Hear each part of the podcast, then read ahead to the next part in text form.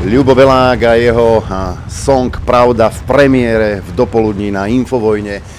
Dobré ráno vám želám. Poďme sa pozrieť na agentúrky. Rádio Infovojna, prehľad agentúrnych správ. Áno, aj 7. marca roku 2023 si dáme prehľad, prehľad agentúrnych správ. Dobré ráno, ešte raz vám želám. Najprv sa pozrieme, čo nás čaká. Na návštevu Slovenska príde holandský kráľovský pár, pokračuje súd s ex-policajtom Káľavským, e, bude sa konať neformálne stretnutie ministrov obrany Európskej únie v Štokholme. Vo Francúzsku pokračujú protesty proti dôchodkovej reforme. Švédsky parlament má hlasovať o sprísnení protiteroristických zákonov štátov a očakáva sa aj prejav Vysokého komisára OSN o dodržiavaní ľudských práv. E, poďme do Izraela. E, Eduard Heger sa v Jeruzaleme stretol s izraelským premiérom, diskutovali o prehlbení spolupráce medzi krajinami, najmä v oblasti technológií, inovácií, cestovného ruchu či obstarávaní radarového systému. Slovensko a Izrael majú vynikajúce vzťahy, ktoré sa neustále zlepšujú vo všetkých oblastiach. Dúfam, že tento rozhovor nám umožní posunúť ich ďalej, uviedol Netanyahu. Heger na návšteve Jeruzalému nekomentoval rozhodnutie Izraela neposkytnúť Ukrajine zbrane. Po stretnutí s premiérom uviedol, že bezpečnosť je v Európe vzhľadom na ruskú inváziu na Ukrajinu najdôležitejšou otázkou. Poviete si, bežná zahraničná návšteva. Zaujímavejšie ale je, čo vyhlásil Heger na záber návštevy v Izraeli. Bol si po požehnanie? Bol si po noty? Premiér Eduard Heger oznámil odchod z hnutia Oľano. Dnes sa moja úloha a poslanie v hnutí naplnili, napísal na Facebooku. Mám vlastnú víziu o politike. Viem, že ak ju chcem naplniť, musím sa vydať vlastnou cestou. Život jednoducho prináša situácie, keď sa musíme rozhodnúť. Ja to robím dnes, napísal Heger. No a kam budú mieriť jeho kroky, možno nám osvetlí tlačovka, ktorá bude o 12. Heger bude mať spoločnú tlačovku s Miroslavom Kolárom, ktorý je predsedom predsedom strany Spolu, ktorá sa premenovala na Modrú koalíciu a zase sa premenuje zase naspäť nejako. Tlačovú konferenciu nazvali Demokratiť s demokratmi. Iná cesta nie je. Minister obrany Jaroslav Naď odchádza z Oľano spolu s Eduardom Hegerom. Potvrdil to pre denník SME, rovnako ako Heger bol členom predsedníctva hnutia. No oznámenie o strane Eduarda Hegera sa očakáva pomerne rýchlo. Presné obrysy zatiaľ nie sú známe, okrem Hegera a ministra obrany Jaroslava Naďa by v nej mohli byť aj politici za ľudí ako Šeliga či Žitňanská, minister zahraničných vecí Rastislav Káčer, čo vôbec neprekvapuje, či členovia občiansko-demokratickej platformy spojenej s Janom Budajom. Ale Mám pre Igora dobrú správu, predsa len nie všetci od neho odchádzajú. Šéf poslaneckého klubu Oľano Šípoš zostáva v hnutí. Nuž, loď sa potápa, tak si tie naše politické špičky hľadajú flek, ktorý by im zabezpečil politické prežitie. Niečo mi našepkáva, že márne. Napríklad Ďordi Meši bude v piatok rokovať s platformou SMK strany Aliancia o volebnej spolupráci. Dimeši už dostal neoficiálnu ponuku kandidovať na kandidátke Aliancie. Oľano tiež poslalo list Aliancii s návrhom na spoluprácu, o ktorom vraj Dimeši nevedel. Líderka za ľudí. Áno, Veronika, moja jediná krásna, pekná, múdra.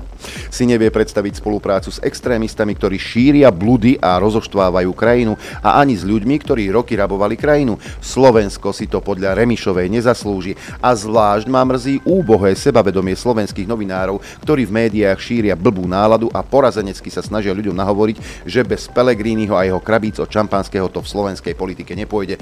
Milujem Slovensko a preto sa odmietam vzdať uviedla ministerka informatizácie a líderka strany za ľudí.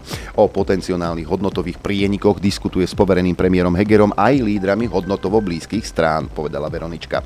Ľudia okolo ex-premiéra Mikuláša Zurindu začínajú zbierať podpisy na založenie strany Modrý Európske Slovensko.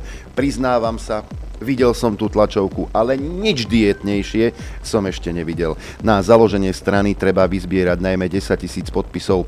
Mali sme len dve možnosti, rezignovať alebo zabojovať, poznamenal Zurinda v súvislosti s rozhovormi medzi ním a Modrou koalíciou Miroslava Kolára, ktoré stroskotali minulý týždeň. Na tlačovke povedal, že chcú pozitívne ovplyvniť nadchádzajúce predčasné voľby a jeho dlhodobým cieľom je založenie stredopravej strany konzervatívno-liberálneho typu.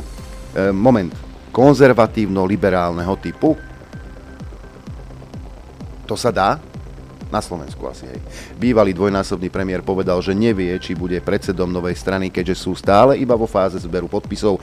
Podľa niekdajšieho Zurindovo hovorcu Ľuboša Schwarzbachera, známe meno však, prestávajú čakať a začínajú makať. A makajú aj občianskí demokrati Slovenska.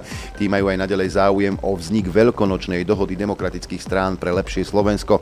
Strana tak rozhodla vo vnútrostranickom referende o ďalšom postupe pred septembrovými predčasnými voľbami. Členovia občianských demokratov Slovenska aj nadalej veria o podstatnenosti vzniku strany a pokračujú v úsilí naplniť svoju dlhodobú politickú víziu. Strana sa bude snažiť, aby k veľkonočnej dohode pristúpilo čo najviac partnerov, ktorí budú postupovať spoločne a poskytnú príležitosť aj novým a minulosťou nezaťaženým politikom, uzavrela strana. A medzi tým samozrejme kedy sa toto rieši, neriešia, neriešia sa energie, drahé potraviny. Na čo, na čo? Politické fleky sa e, musia rozdávať. Bašável pokračuje medzi tým. Minister hospodárstva Karol Hirman vymenil riaditeľa štátneho podniku Rudné bane. Upozornila na to SAS, ktorá ovládala ministerstvo ešte počas svojho pôsobenia v koalícii. Zmeny kritizuje. Keď bol ministrom šéf SAS Richard Sulík, podnik Rudné bane viedol Peter Žitňan. Novým riaditeľom je podľa webovej stránky Rudných baní Karol Weiss. Podľa SAS výmena nastala v januári. No, aj prezidentka včera niečo písala. Si pripomenula 21 tisíc obetí pandémie COVID-19 na Slovensku. Hoci máme najhoršie za sebou, pandémia ešte stále nie je uzavretou kapitolou.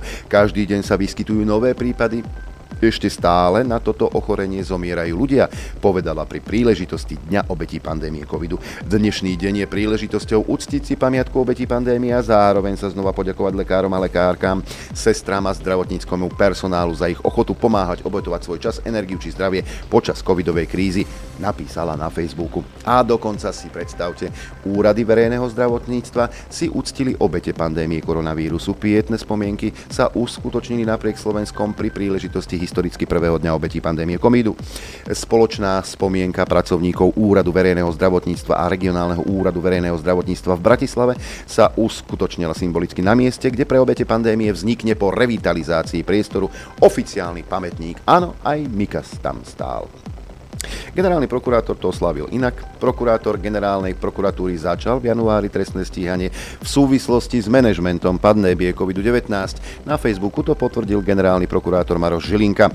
Prokurátor generálnej prokuratúry Slovenskej republiky dňa 20. januára 2023 začal trestné stíhanie vo veci trestných činov marenia úlohy verejným činiteľom a všeobecného ohrozenia pre podozrenie, že pri manažmente pandémie COVID-19 v období rokov 2020 až 2022 došlo k nesprávnym postupom, rozhodnutiam a príjmaniu či opomenutiu prijatia opatrení zo strany verejných činiteľov v rámci výkonu ich právomocí, ktoré mali mať za následok neodôvodnené zvýšenú umrtnosť, ktorej u najmenej 21 tisíc osôb bolo možné zabrániť, napísal Želinka na Facebooku. No a teraz poďme na Ukrajinu, respektíve cez Slovensko pôjdeme na Ukrajinu. Slovenská republika od začiatku vojny na Ukrajine nezablokovala žiaden majetok blízky Rusom zo sankčných zoznamov. Podľa katastrálneho úradu Rusom nezablokovali ani jednu nehnuteľnosť a podľa ministerstva spravodlivosti ani iný majetok. V iných krajinách Európskej únie sa to deje vo veľkom rozsahu. Znamená to, že naša vláda je proruská? Nie, len na to nemajú gule. Hambalkovi zablokovali majetok. Rusom sa boja zablokovať majetok? Potom prečo tie výkriky včera, Káčera a Naďa a tie ich, tie, tie, tie, tie, ich, tie ich výkriky do tmy, keď na toto nemajú gule. No, z iného súdka. Ak Čína pošle Rusku zbrane, bude to mať následky, uviedol Olaf Scholz na otázku, či si dokáže predstaviť sankcie voči Pekingu v prípade, že by pomohol Moskve. Bližšie informácie o tom, o aké následky by mohlo ísť, ale neuviedol. Myslím si, že by to malo následky, no teraz sme vo fáze, kde dávame jasne najavo, že toto by sa stať nemalo. Cítim sa relatívne optimisticky, že naše požiadavky v tomto prípade úspejú, no musíme to sledovať a byť veľmi opatrný, povedal nemecký kancelár. Nielen na načrtnem, ako to bude pokračovať, pretože Čína je v posledných rokoch najväčším obchodným partnerom Nemecka. Ak Spojené štáty americké nezmenia kurz, konflikt a konfrontácia budú nevyhnutné, povedal nový čínsky minister zahraničných vecí.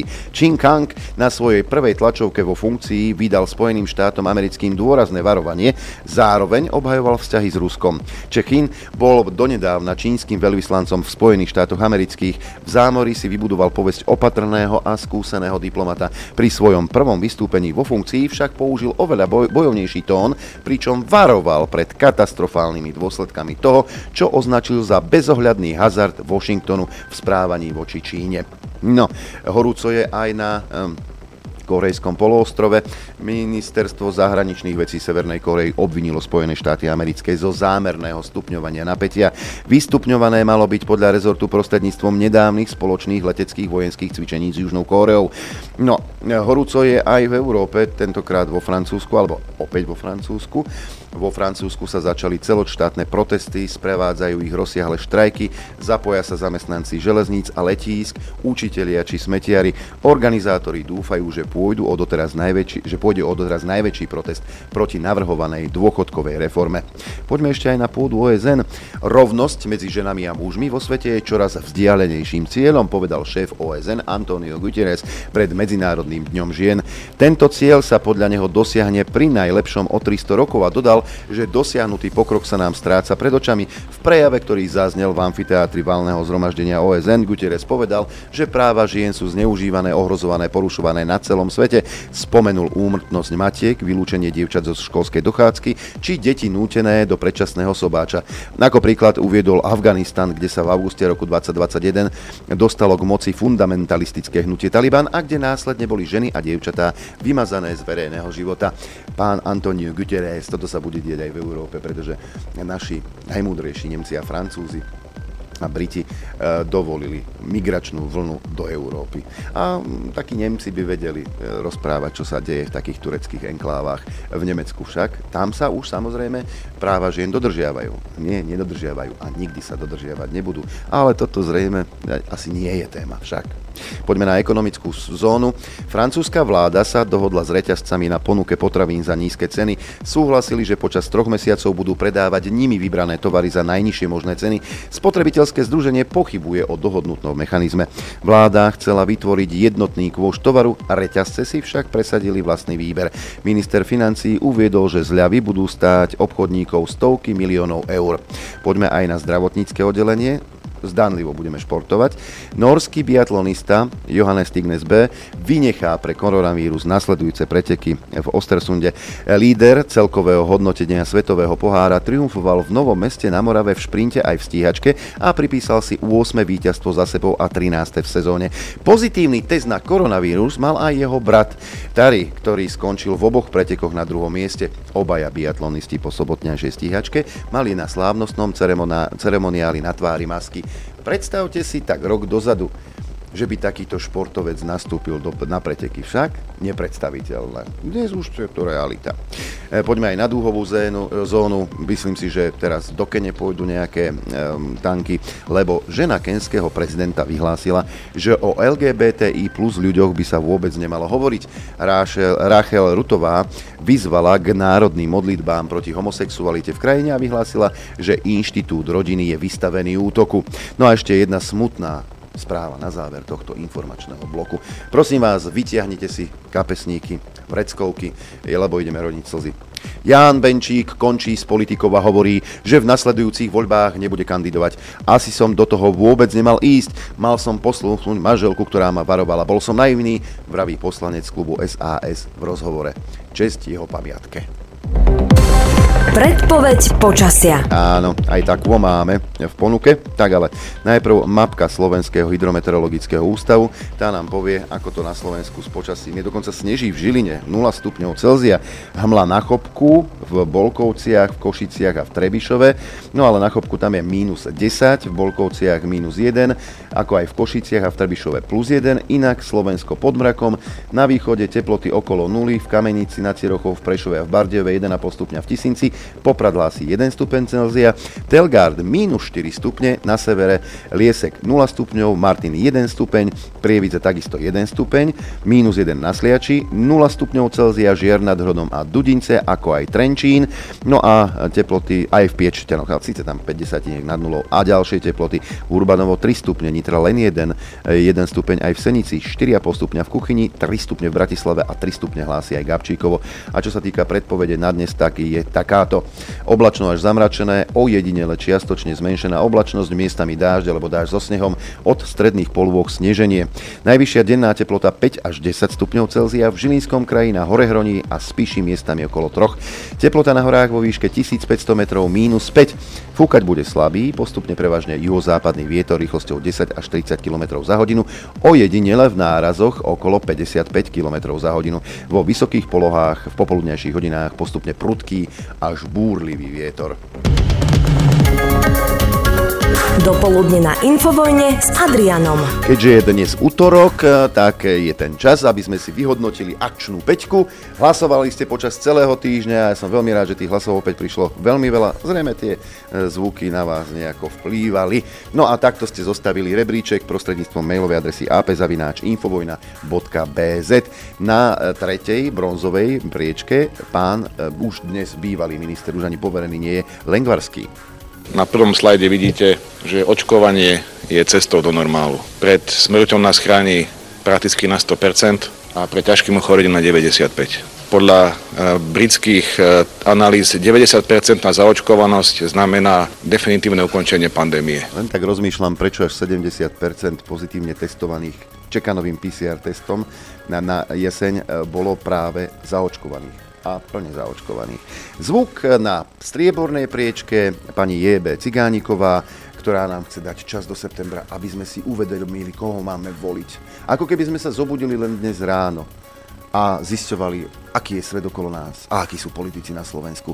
Oni nás majú za úplných tupcov, ako keby sme nevedeli, čo sa tu tri roky dialo. My sme, nepoma- my sme nezbavili vládu Matoviča preto, aby sme pomohli takýmto ľuďom a Ficovi, preto im nechceme uľahčiť tú cestu k moci teraz, ale chceme dať čas ľuďom, aby si trochu vydýchli, aby si uvedomili, e, že koho majú a nemajú voliť do toho parlamentu, aby to celé videli a e, my Áno, moja, my ťa máme radi tiež.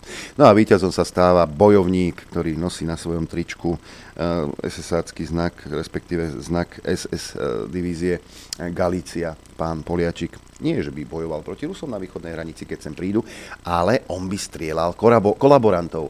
No, keby to bolo možné, tak ich strieľa už dnes po uliciach, napríklad na tom pochode za mier. Keby sa naozaj stalo to, o čom uh, teda Andrej Danko veľmi rád uh, straší, že by sa náhodou objavili, že by, áno, sme, nie sme, sme. V momente, keď tu vypukne vojenský konflikt, Ty budeš tam. počítaj s tým, Jasne. že pôjdem brániť túto krajinu. A keď budem vidieť nejakého kolaboranta, že tu víta Rusov, budem sa podľa neho k tomu správať. Toľko teda víťaz a ďalší... Voláte sieti štvorka. Dobre, ale ďalším víťazom bude naša poslucháčka, ktorá eh, hlasovala v akčnej peťke a býva v Ružomberku.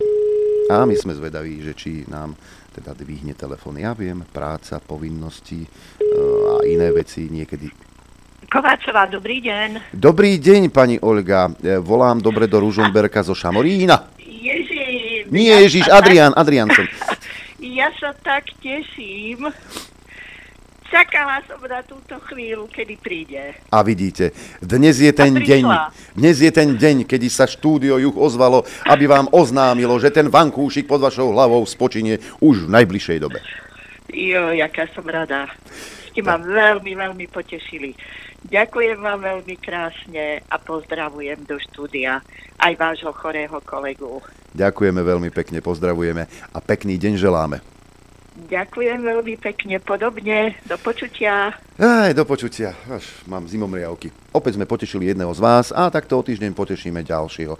Teda toho, kto sa zapojí do našej akčnej peťky prostredníctvom mailu apzavináč.infovojna.bz Je to jednoduché, napíšete ako pani Olga, mail, do predmetu napíšete číslo zvuku, do správy, telefónne číslo, krstné meno. No a Ehm, keď ste veľký optimisti, aj adresu môžete. A možnosti A, B alebo C. Zopakujem to pre nových poslucháčov. Možnosť A je trojmesačný prístup k telke, možnosť B je tričko od Rádia Infovojna možnosť C, tak to je e, spomínaný vankúšik, tak ten bude e, pod hlavou o pani Olgy už onedlho. No, ale čo k tomu treba? Najprv si treba vypočuť zvuky, ktoré vám opäť ponúkam a potom hlasovať hromadne môžete. E, opäť sa budeme venovať dobe covidovej v prvých dvoch zvukoch, tie ďalšie tri sú už pomerne čerstvé tak e, vrátime sa na jeseň do roku 2020 a predstavte si, e, sa testovali poslanci vládnej koalície zväčša teda 94 ich bolo, tuším, e, ktorí sa vtedy testovali tak skúšobne v parlamente a mali z toho prevelikú radosť. Mňa to strašne štekle, som sa rehotal tam. A ja sa budem testovať aj zajtra, aj pozajtra, aj ďalšie na týždeň. Aj do konca života sa ty budeš testovať, môj zlatý. Zvuk číslo 2. Ehm, keď sa povie druhé slovenské národné povstanie, neviem prečo, tak hneď mám vypálený obraz krajniaka v maskáčoch, ako ohlasuje druhé SMP. Zvuk číslo 2. To, čo sme svetkami, to, čo sme súčasťou, je druhé slovenské národné povstanie. Od roku 1944 sme nečelili takému zákernému nepriateľovi, ktorý je oveľa silnejší ako my, je taký silný, že nedokážu mu čeliť ani tie najsilnejšie krajiny sveta. Túto dobu si samozrejme budeme pripomínať aj v, aj v akčnej peťke. Vo zvuku číslo 3, tak ten, je, ten nemá ešte ani 24 hodín, ale toto ma naozaj veľmi pobavilo. Mikuláš Zurinda. Ja som modrý. Táto partia je modrý. Ak ešte niekto v tejto krajine si môže tak trošku robiť nárok, nárok na patent modrý, tak to z časti môže byť kresťansko-demokratické hnutie. Dámy a páni, my sme modrí. Ešte len budeš, e, Mikuláško. Zvuk číslo 4. Veronika Remišová a jej virtuálny svet. Musíte trieskať hlavu o stenu, pretože my nekradneme. A my sa nemusíme za nič hambiť. My všetko, čo sme ľuďom pred voľbami slúbili, to sme aj splnili. My máme čistý štít, nemáme absolútne žiadne kauzy. Áno, Veronika, jasné. No a zvuk číslo 5, pani Cigániková eh, v debate, eh, tuším na teatru, keď to bolo. Ukrajina porazí Rusko. Rozumiete? Počujete nás? Ukrajina porazí Rusko. Nie, aj vďaka Slovensku do veľkej miery sme jedni z najaktívnejších, chvála Bohu. Aj vďaka ďalším spojencom, vďaka Západu a moderným, moderným krajinám Ukrajina porazí Rusko. Ak, tak ne, ak sa tak nestane, je to bezpečnostná hrozba pre našich občanov. A vy to obhajujete len preto, lebo jednoducho drukujete a obdivujete Putina. Toľko pani Cigániková. Zopakujme si to, za čo môžete hlasovať. E, jednotka e, testovanie v parlamente, dvojka Krajniak, štvorka Zurinda Modrý, e, štvorka Čistá Remišová a peťka Cigániková. Opakujem, mailovú adresu ap.infovojna.bz Hlasujeme do pondelka do 18.00.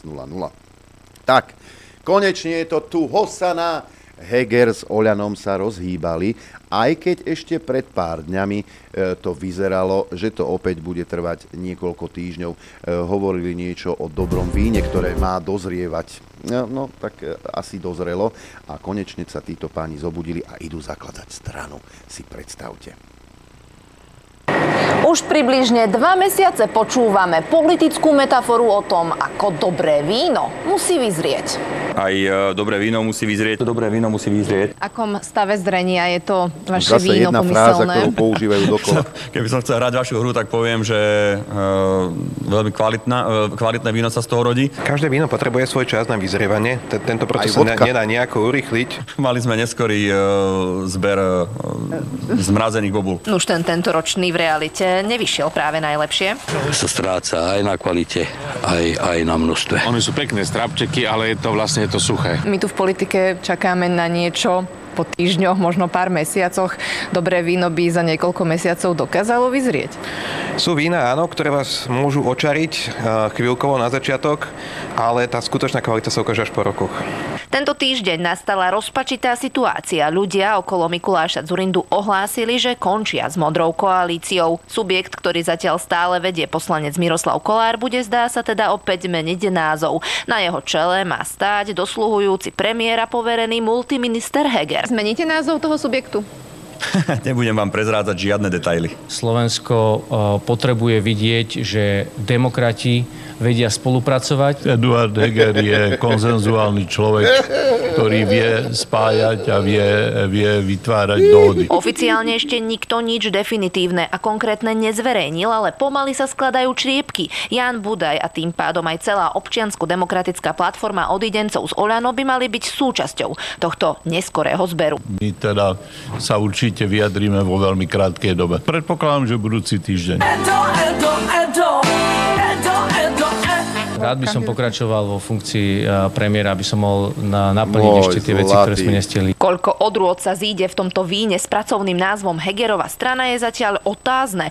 Má to byť subjekt pre pravicového, umierneného voliča. Toto sa zhoduje s ideami, o ktorých hovorí aj Alois Hlina, čerstvo odídený z dobrej voľby. Interne komunikujeme, informovať budeme o prípadnom výsledku. Je známe, že k spájacím rokovaniam je pozvaných viacero menších subjektov, no podľa našich informácií ODS, strana generála Macka, vo svojom vnútrostranickom referende túto spoluprácu napokon odmietla. Čo bude s takými Dzurindovcami alebo s Robertom Mistríkom, ktorý sa nedávno ozval tiež s ideou spájania, je nejasné. Martina Tereková, televízia Markíza. Toľko teda reportáž televízie Markíza, už je to jasné, len ma baví a to je na tom najzaujímavejšie, a to nie je len mm, toto spektrum, každý chce byť totižto vedúci zájazdu. Tisíc strán idú spájať, ale každý chce byť niečo viacej. Či už Edko Heger, Jarko Nať alebo ďalší. Zaujímavé je, ja to zopakujem, že Edo Heger oznámil, teda, že odchádza z Oľano krátko po návšteve Izraela. Človek by si až myslel, že Edko Heger dostal noty alebo požehnanie, po ktoré si v Izraeli išiel. Ale je Edo Heger naozaj ten, ktorý bude spájať, ktorý bude viesť, lebo on chce byť premiér. Premiérom bol síce na papieri, ale rozhodoval vždy Igor Matovič. Koho bude počúvať Edko Heger potom, ak sa vôbec dostane do parlamentu, pochopiteľne. Koho bude počúvať Edo Heger? Zahraničné ambasády alebo vlastných ľudí, obyvateľov a občanov Slovenskej republiky. Lebo teraz, ako môžeme vidieť, či už je to Naď s Korčokom, eh, tak sa počúva, počúvajú iné hlasy ako tie hlasy, eh, ktoré vychádzajú z dola taký Šeliga alebo Žitňanská, to je záruka če- čestnej a kvalitnej politiky, alebo tá občianská platforma Budaja, usvedčeného Eštebáka, či Kristiana Čekovského, môjho obľúbeného poslanca e, s prezývkou Červená panda. Toto je záruka kvality? Viete, milí páni a dámy, mali ste možnosť, aj ty, Veronička Remišová, aj teba sa to týka, hovorím to s ťažkým srdcom, lebo ťa z hĺbke duši milujem, e, za posledné tri roky ste dokázali, aký ste nekompetentní, akí ste ľudia a dokázali ste nám a poukázali na to, ako štát netreba viesť. Či už to bola doba pandemická alebo doba ukrajinská. Nie.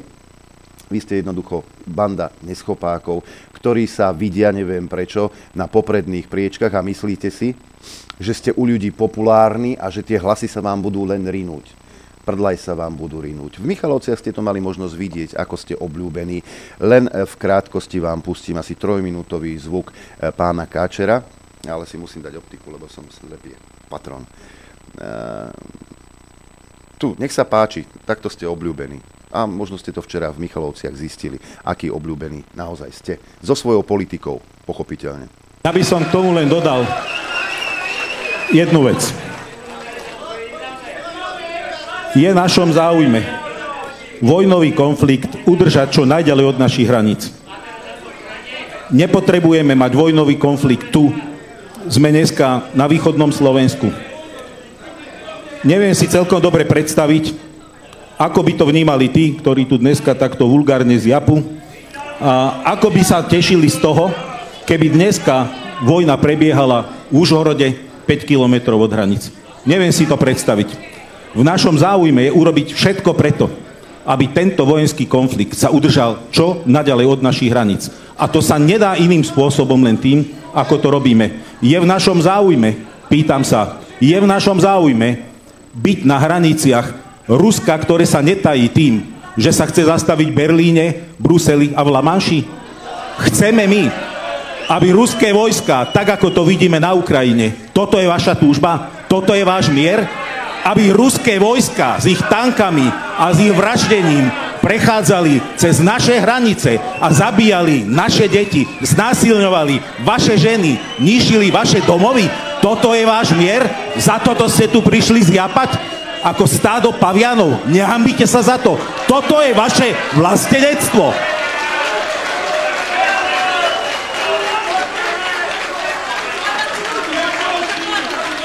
Musím uznať, že táto debata je naozaj veľmi dynamická. Keď som bol na Ukrajine, tak som sa rozprával s množstvom ľudí a tí mi povedali,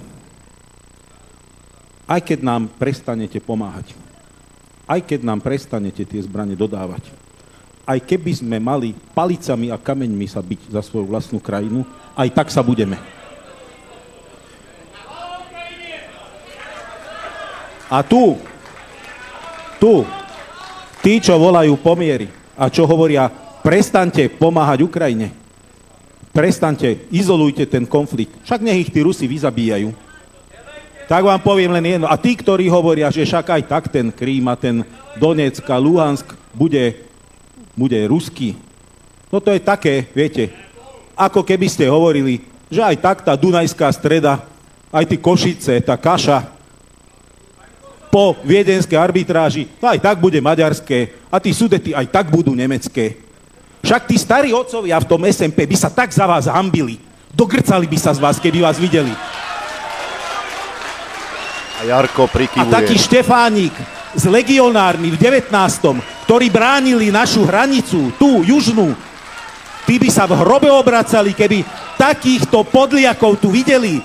Toto je za vlast. Tí, ktorí chodia s papierom na okresný úrad, že ja nebudem bojovať za svoju vlastnú krajinu, to čo je za vlastenectvo? Toto čo má byť? Kde sme Štefánikovci? Kde sme SMP? Čo toto je? Hamba vám! Pán Káčer absolútne nepochopil mnoho vecí. Totiž to, že ľudia na Slovensku nechcú bojovať za Naďa a za Káčera. Ak by mali brániť svoje domovy, svoje deti, svoje manželky, tak by každý zobral tú zbraň do rúk. Ale nie v mene vašej idei nejakej, v mene vašich predstav. Vy nie ste ľudia, ktorí majú nejakú charizmu, alebo ste nás presvedčili o tom, že to naozaj to, čo hovoríte, myslíte aj úprimne. Naozaj nie. Stačí si pozrieť históriu e, pána Naďa, možno sa k nej ešte dostanem o malú chvíľu. Ak strašíte ľudí tým, že na hraniciach budú Rusi a budú vraždiť naše deti, ja neviem, ale pán Kačer, povedal vám niekto, že, bude, že, že sme členmi Severoatlantickej aliancie. Veď tá nás ochráni. Ako potom môžete tvrdiť, že ruské tanky budú valcovať naše mestá a budú vraždiť naše deti? Veď sme v Severoatlantickej aliancii. Alebo vy neveríte v pravdu Severoatlantickej aliancie a v záväzky v Severoatlantickej aliancii a preto ľuďom nadávate do paviánov? Dokonca v jednej časti tej debaty, ja som asi dve minúty vydržal to pozerať, pretože tá debata e, vlastne e, otázky mohli klásť e, poslucháči, tí, čo boli priamo v miestnosti v Michalovciach alebo boli, boli pripojení online, tak mohli klásť cez akúsi aplikáciu. Len cez tú aplikáciu. Takto sa vedie skutočná debata. Tak cez aplikáciu si to môžeš pekne vyseparovať a dať len tie otázky, ktoré by boli vhodné. Ja nehovorím, že to tak bolo, ale isté podozrenie tu naozaj je. Však toto je tá debata, ktorá je tá správna podľa vás. Viete čo, narazili ste, aspoň ste si, aspoň ste si pozreli, aké nálady sú e, v, medzi slovenskými obyvateľmi, lebo keď pozeráte Markízu alebo Jojku, alebo čítate denník N, tak sa to nedozviete, lebo tam vám to nepovedia. Tam vykresľujú obraz toho, aký sme fajn liberálni a hlavne tá Bratislava. Ale veľká časť obyvateľov Slovenska vojnu nechce v akomkoľvek stave. Nechceme dodávať zbranie na Ukrajinu a chceme, aby si sadli Rusy, Američania, lebo tí sú súčasťou konfliktu, za jeden rokovací stôl. Príkaz znel jasne však padnať. Nemôžete predsa uhnúť. Pracovali ste v štruktúrach Globseku, v štruktúrach Severoatlantickej aliancie a tam vám jasne povedali teda, e, čo máte robiť. A pravdepodobne taký Edko Heger bude robiť tiež to, čo sa mu povie, pretože on je nemastný, neslaný a je taký, aký je. On nie je vedúca osobnosť alebo niekto s charizmou. On len robí to, čo sa mu povie, tak ako sa mu hovorilo aj počas e, troch rokov, kedy sú a boli vo vláde. E, dokonca aj hlavné správy pozbierali e, reakcie na tú, na tú debatu. Podľa Naďa v sále kultúrneho domu boli asi, bolo asi 200 ľudí, z toho približne polovica diskusiu narúšala. Toto je príklad demokracie. Ak by to robili v Rusku, tak idú do basy, povedal o časti publika. Poverený minister obrany. Mimochodom povedal aj to, že je to super, že aspoň si bezpečnostné služby nasnímajú tých ľudí. A potom ich čo? Budete persekuovať? Dokonca Káčer sa vyjadril o tom, že teda vidno, že to školstvo zlyháva a označil tých ľudí, ktorí boli v tej sále a ktorí svoj, svoj, svoj protest vyjadrovali dosť nahlas, tak e, zalamentoval nad tým, akí sú nevzdelaní. Pán Káčer, toto si naozaj dovolíte a nazývať ľudí pavianmi. Ďor Dimeši. Ministrov nešetrili ani poslanci. Podľa Kim Dimešiho išlo o stred s tvrdou realitou a ľudia im ukázali, aký je rozdiel medzi tým, keď sa politik pred svojimi pánmi z NATO a Bruselu hrá na vojaka a keď napokon čelí bežnému životu a skutočnej vôli ľudí. Dokonca Naď sa vyjadrila aj tak, že, že pôjde so zbraňou v ruke brániť Slovenskú republiku. A ja si myslím, že to je dobrý nápad, lebo keď, keď by nejaký vojak, a to je jedno z akej armády, eh, zbadal Naďa navlečeného eh, v maskáčoch, tak by sa rozrehotal a posral by sa od smiechu nie od strachu. Minister obrany na, na diskusii Hlboká online povedal, že po odchode z funkcie sa prihlási do aktívnych záloh slovenských ozbrojených síl.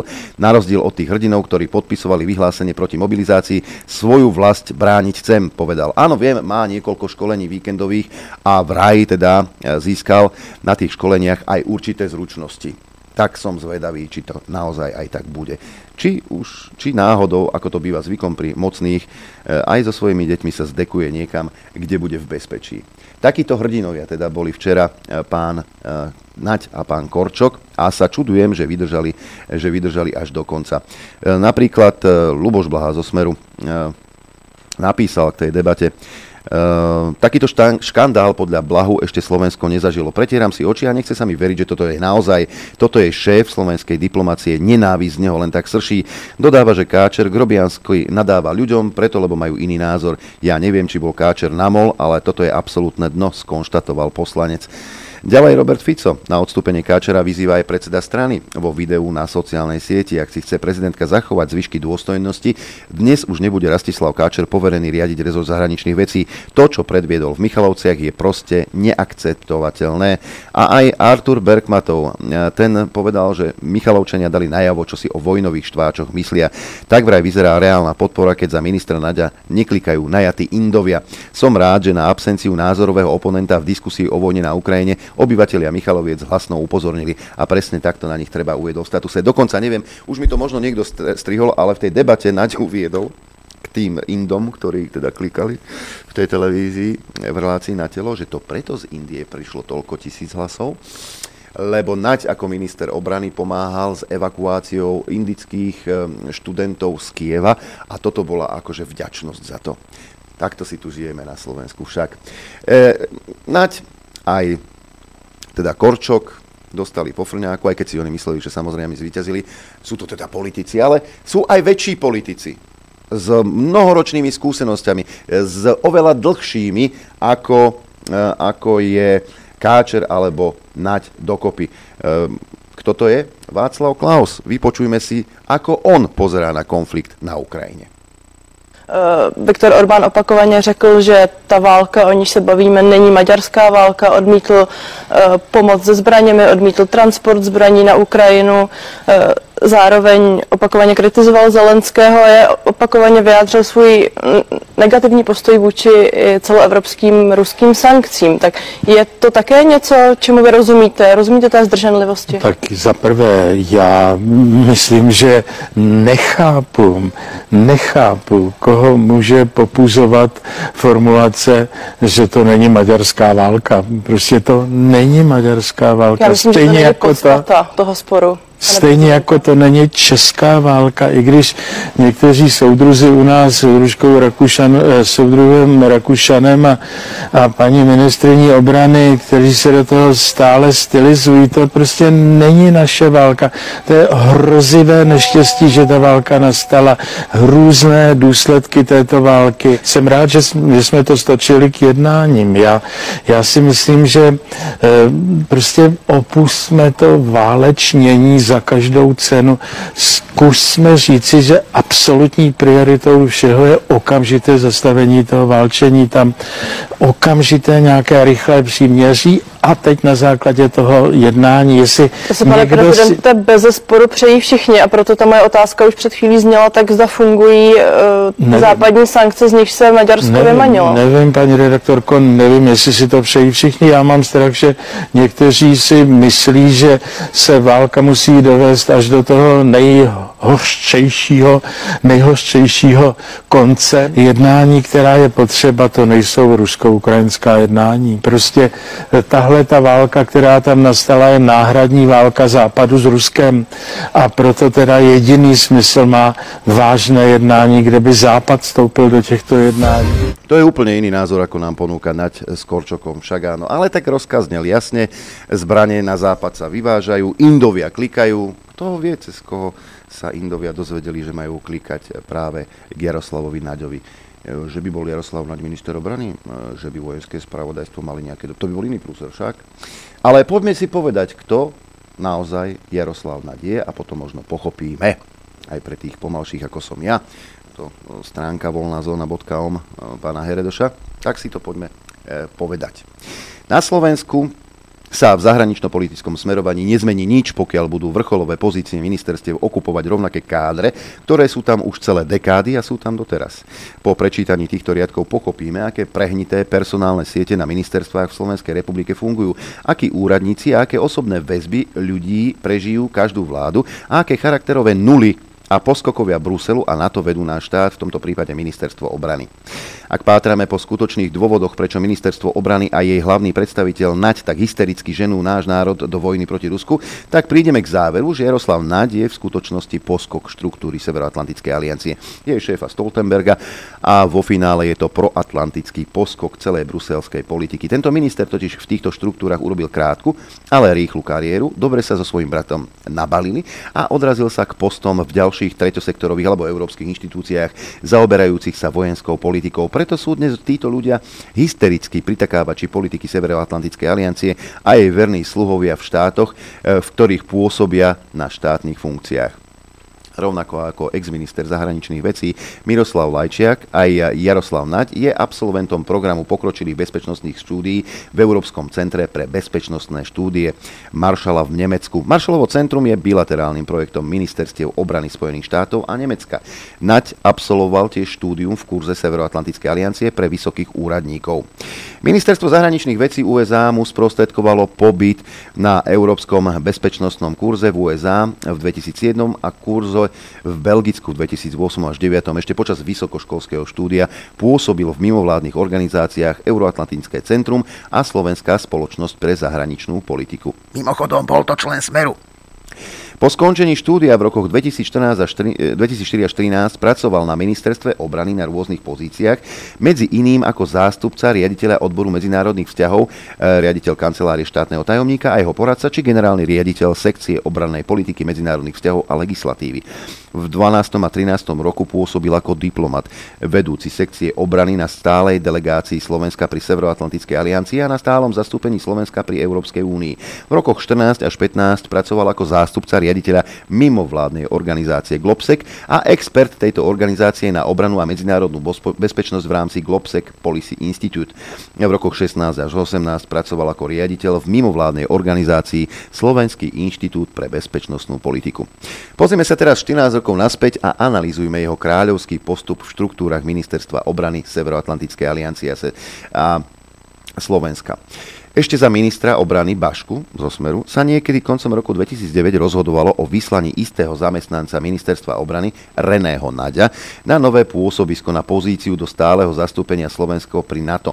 Kto bol kapitán René Naď z ministerstva obrany? No prosto to bol brat nášho Jaroslava. A touto, túto pozíciu získal v novom pôsobisku v NATO kariérny rast aj v skutku kráľovský plat. Do dnešných dní je ťažké zistiť, čo bolo presne náplňou jeho práce, avšak jeho meno sa našlo opakovane pod tlačovými správami informujúcimi o aktivitách misie. Kapitáň René Naci na svoje pozície mesačne prišiel na takmer 6000 eur. Čo je zaujímavé, v tom istom čase pôsobil ako zamestnanec Ministerstva obrany Slovenskej republiky a jeho brat Jaroslav Nať. V tom čase však nebol hociakým zamestnancom Ministerstva obrany, ale bol riaditeľom kancelárie vtedajšieho štátneho tajomníka Daniela Duchoňa. Post pre brata v štruktúrach NATO tak vyzerá ako typické brácha na mne a ja na bráchu, však áno. Po výmene ministra obrany prestúpil Nať z pozície riaditeľa kancelárie štátneho tajomníka už na post generálneho riaditeľa sekcie obranného plánovania medzinárodných vzťahov a legislatívy na ministerstve obrany. A teraz príde tá pomyselná čerešnička na torte. V rámci kariérneho postupu sa ako jediný uchádzač prihlásil koncom roka 2011 do výberového konania na pozíciu vedúceho sekcie stálej delegácie Slovenska pri Severoatlantickej aliancii. Slovenskú republiku totiž reprezentuje v NATO stála delegácia ktorej úlohou je zastávať záujmy Slovenska, a to hlavne v Severoatlantickej rade, vojenskom výbore, ale aj cez celé spektrum ďalších činností Severoatlantickej aliancie. A čudujte sa, tento kurz na vedúceho sekcie obrany, v ktorom nemal žiadneho súpera, samozrejme vyhral. 1. januára 2012 tak nasledoval svojho brata do Bruselu na nový post. Nešiel sám, podľa zákulisných informácií ho sprevádzala aj jeho manželka a dobrý flek vybavil aj svojmu švagrovi Antonovi Tretinárovi. V Bruseli na svojom novom pôsobisku a vysokom poste pri NATO Jaroslav Nať mesačne zarobil od 13 do 16 tisíc eur. Zaujímavé teda je to, že v tak krátkom čase sa v štruktúrach NATO objavili dvaja bratia z ministerstva obrany, René a Jaroslav. Obidvaja s modrou krvou, pochopiteľne. Teraz je jasné, že vďaka tomuto kariérnemu postupu sa v rokoch 14-15 mohol stať Jaroslav Naď zástupcom riaditeľa mimovládnej organizácie Globsec a expert tejto organizácie na obranu a medzinárodnú bezpečnosť v rámci eh, Globsec Policy Institute. A v rokoch 16 až 18 pracoval ako riaditeľ v nezávislej mimovládnej organizácii Slovenský inštitút pre bezpečnostnú politiku, ktorá spája údajných expertov na otázky bezpečnostnej a obrannej politiky z vládnych, mimovládnych, súkromných a akademických inštitúcií s cieľom cieľom zamerať sa na výskum a analýzu aktuálnych bezpečnostných víziev s ambíciou zvyšovať o nich celkové povedomie verejnosti. Na základe doteraz povedaného je preto jasné, že tento človek, Jaroslav Nať, poverený minister obrany, ktorého vychovali americké a probruselské a vojenské štruktúry NATO, nebude preto hájiť záujem našich občanov, našich matiek a otcov a bude len replikovať doktriny svojich učiteľov a bývalých zamestnávateľov, vďaka ktorým sa kariérne posunul až na post ministra obrany. Takýto človek bude iba hystericky štvať proti Putinovi a svoj národ do zástupnej vojny proti Rusku. Takýto človek vo svojej hĺbke a podstate nie je Slovák, je to len biorobot káder štruktúr Severoatlantickej aliancie. Celá kariéra Jaroslava Naďa ukazuje, že tento človek nie je nominantou občanskej, občanov Slovenskej republiky za Oľano, obyčajných ľudí, ale je to v skutočnosti neobyčajne zákerný protislovenský nominant, ktorý je za svoju proatlantickú kariéru zaviazaný Severoatlantickej aliancii, jej štruktúram a vysunutým organizáciám tu v Slovenskej republike. Preto sa dnes ocitáme ako štát v totálnej deštrukcii a pridávame sa na stranu tých krajín, ktoré nezmyselne bijú do Ruska. Títo ľudia sú presne tými kádrami, ktoré na ministerstvách Slovenskej republiky prežívajú celé dekády a zásadne ovplyvňujú ministra daného rezortu. A preto je minister silových alebo zahraničných rezortov takmer vždy figurka, ktorú vychovalo Spojené štáty americké, NATO či mimovládne inštitúcie na Slovensku. Tu sme sa za 30 rokov dopracovali ako štát a je až hrôza pomyslieť, či ešte ministerstva Slovenskej republiky budú niekedy riadiť Slováci s dušou a srdcom na mieste, pokiaľ sa nevyčistia aj ministerstva od úradníkov, ktorí sú kádrami západoeurópskych inštitúcií, tak naše Slovensko v budúcnosti nič dobré nečaká, napísal Miro Heredoš, Heredoš na voľnazóna.com. Áno, je to tak, pretože po nástupe Igora Matoviča, e, lebo on vybliakoval samozrejme pochopiteľne, že nie, e, liberáli vojnu, vojnu ne, teda voľby nevyhrajú, No oni to vyhrali, môj milý zlatý. Vieš, lebo všetky tie pozície, e, ktoré sú v štátnej správe, začali e, obsadzovať vo veľkom. Slniečkári. Veď si len zoberte napríklad takú... Um, a teraz som sa za, za, zasekol, lebo som si tu niečo čítal. Dobre. E, skrátka, e, mimovládky si svoje posty obsadili a v podstate teraz riadia štát. Ľudia, ktorí neboli nikým volení. Však. A takto si tu na Slovensku žijeme a tak sem tam si aj dáme. A pán Káčer ľuďom, ktorí oponujú, bude nadávať do paviánov. Podľa mňa toto bola čistá provokácia. Oni museli vedieť, že na tú debatu prídu ľudia, ktorí, e, ktorí s nimi nebudú súhlasiť. A možno čakali, že to do niečoho prepukne. A na základe toho by Naď vyvolal nejakú bezpečnostnú akciu, aby sa to už nestávalo a po prípade by niektorých tých, ktorí sú na tej druhej strane na výstrahu aj pozatvárali do väzby. Však Jaroslav Nať a pán Káčer, nie Korčok, ale Káčer, ale to je Pražďak Uhoď, a pán Káčer sa predviedli, čo sú zač. Áno, tá debata mohla byť slušnejšia, ale možno vtedy by bola slušnejšia, keby ste dali možnosť e, pýtať sa priamo ľudí. A nie hneď na začiatku to zarezať nejakou aplikáciou. Tak áno. No, ideme si zahrať. A ráno ma osvietilo, zase som upravil jednu pesničku. Tu pieseň poznáte, možno niekto poviete, bože môj, bez hladu a skladu ide púšťať. Len si treba uvedomiť, že tí, ktorí napísali túto pieseň a nahrali ju v 88. tuším, sa aj čudujem, že im to vôbec dovolili nahrať vtedy, tak dnes, dnes sú na tej v úvodzovkách správnej strane. A píšte všetci modrým perom, hlásajú unisono. Troška som ju upravil. A je až mrazivé počuť ju po toľkých rokoch v súvislosti s tým, čo sa u nás deje. Jasné, že chceme vedieť pravdu. Dobré ráno vám prajem. Neuveríte, skôr ako ohlasím hostia tu v štúdiu Juch, e, tak toto nie je host, čo je na linke, ale jeho hlas poznáte okamžite. Dobré ráno. Dobré ráno tebe, posluchačom, aj divákom. Je živý, je živý. Hej, žije, žije. Boha mu žije ešte. Ja, ja som chcel len vstúpiť do toho kvôli tým prístupom, lebo uh, neviem, či nejak zle možno to bolo odkomunikované. A pošta, ktorá bola zaplatená do minulého štvrtku za tie dva týždne, bola včera odoslaná, mám potvrdenie, takže to je v poriadku. A včera som začal už aj prístupy riešiť s veľkým seba zaprením, ale začal som, takže od 1. do 5. čo prišli peniaze vo februári, tak to máte to predložené teda do konca apríla, ako sme povedali. A ja len chcem upozorniť, prosím vás, drvivá väčšina z vás ten prístup k telke má aj teraz. Hej. Bavíme sa možno o 25, 30, 35 ľuďoch, a, ktorí tzv. išli na doraz. To znamená, že vo februári prispiel a koncom februára som mu musel predložiť na, a, na marec. Hej, lebo inak to, by to expirovalo, aj to expirovalo. A bohužiaľ títo ľudia mali smolu, nie vlastnou vinou teda, ale mali smolu a tak som im teraz urobil ten mesiac taký vankúš, hej, taký buffer, lebo väčšina ľudí je tak, že ja im poslali 20 a vy viete veľmi dobre, že keď ste poslali, ja neviem, pošlete 20, ak chcete prístupy, tak vám automaticky to nastavíme na 2 mesiace, potom keď každý mesiac posielate 10, tak a vždy tam máte ten, ten mesiac, sa vám to predlžuje, máte ten mesiac vankúš.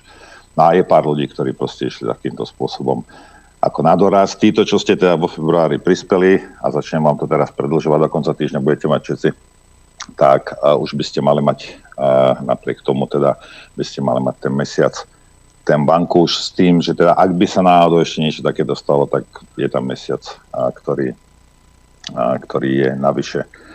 Uh, ja sa ospravedlňujem, že proste táto vec sa stala, ale bohužiaľ je to takto. Hej. Ale veľmi drvivá väčšina ten prístup má. Hej tak, tak len tak. Takže pošta išla, prístupy, na tých sa pracuje, vysvetlil si to. Aj. Ešte informácia pre poslucháčov, že dokedy teda budeš na PN? Zhruba.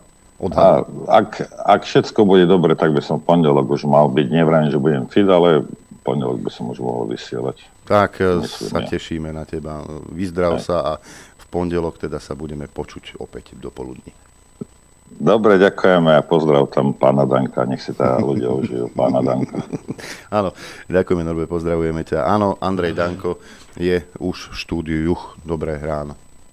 Dobré ráno a ja pozdravujem a prajem vyliečenie čo najskôr. Ďakujem veľmi pekne. Dobre. Tak, uh, pozdravujeme ťa a lieč sa. Dobre, díky. Čauko. Toľko teda Norbert vysvetlil teda veci okolo tých prístupov a ďalšie veci. Tá pošta išla, všetko je tak, ako má byť a v pondelok ho už teda budeme vidieť a počuť aj v dopoludní na Infovojne. Hosťom dnes je eh, pán Andrej Danko, predseda Slovenskej národnej strany, ale skôr ako sa pustíme do debaty spájania napríklad, čo sa tu rozoberalo vo veľkom včera, e, tak sa opýtam pána Danka, že či videl tú debatu, ktorá prebiehala v, v Michalovciach.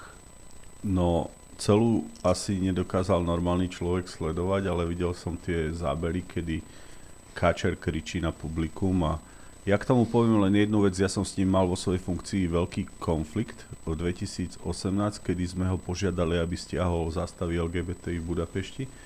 A pri každej návštevy v Budapešti som poprosil ministerstvo zahraničných vecí, aby ma nedo, nedoprevádzal alebo nesprevádzal e, veľvyslanec Slovenskej republiky, ktorým bol vtedy on, pretože ja som mal pocit, že jemu vôbec nejde o zlepšenie vzťahov medzi Maďarskom a Slovenskom, ale o absolútne zhoršenie. Potom uh, ma veľmi vulgárne urážal, keď som vystúpil v Ruskej dume s prejavom a paralelne vystupoval Andrej Kiska v Bruseli s prejavom a uh, záverom svojej funkcie, čo som vôbec nechápal, keď som Smer požiadal, aby bol odvolaný z funkcie, ho aj Smer Robert Fico zastal a neodvolali ho z Budapešti, keď aj vulgárne urážal predstaviteľov aj Smeru, aj SNS. A to, že je šedá eminencia Globseku, ktorý nás takisto neznášal, keď sme z ministerstva obrany zastavovali technickú podporu, lebo je nemožné, aby súkromná firma dostávala podporu z ministerstva zahraničných vecí. V tejto bolo nejaký milión a ešte chceli aj vozový park štátu. Takže tých situácií, kedy som sa s nimi spoznal, bolo viac.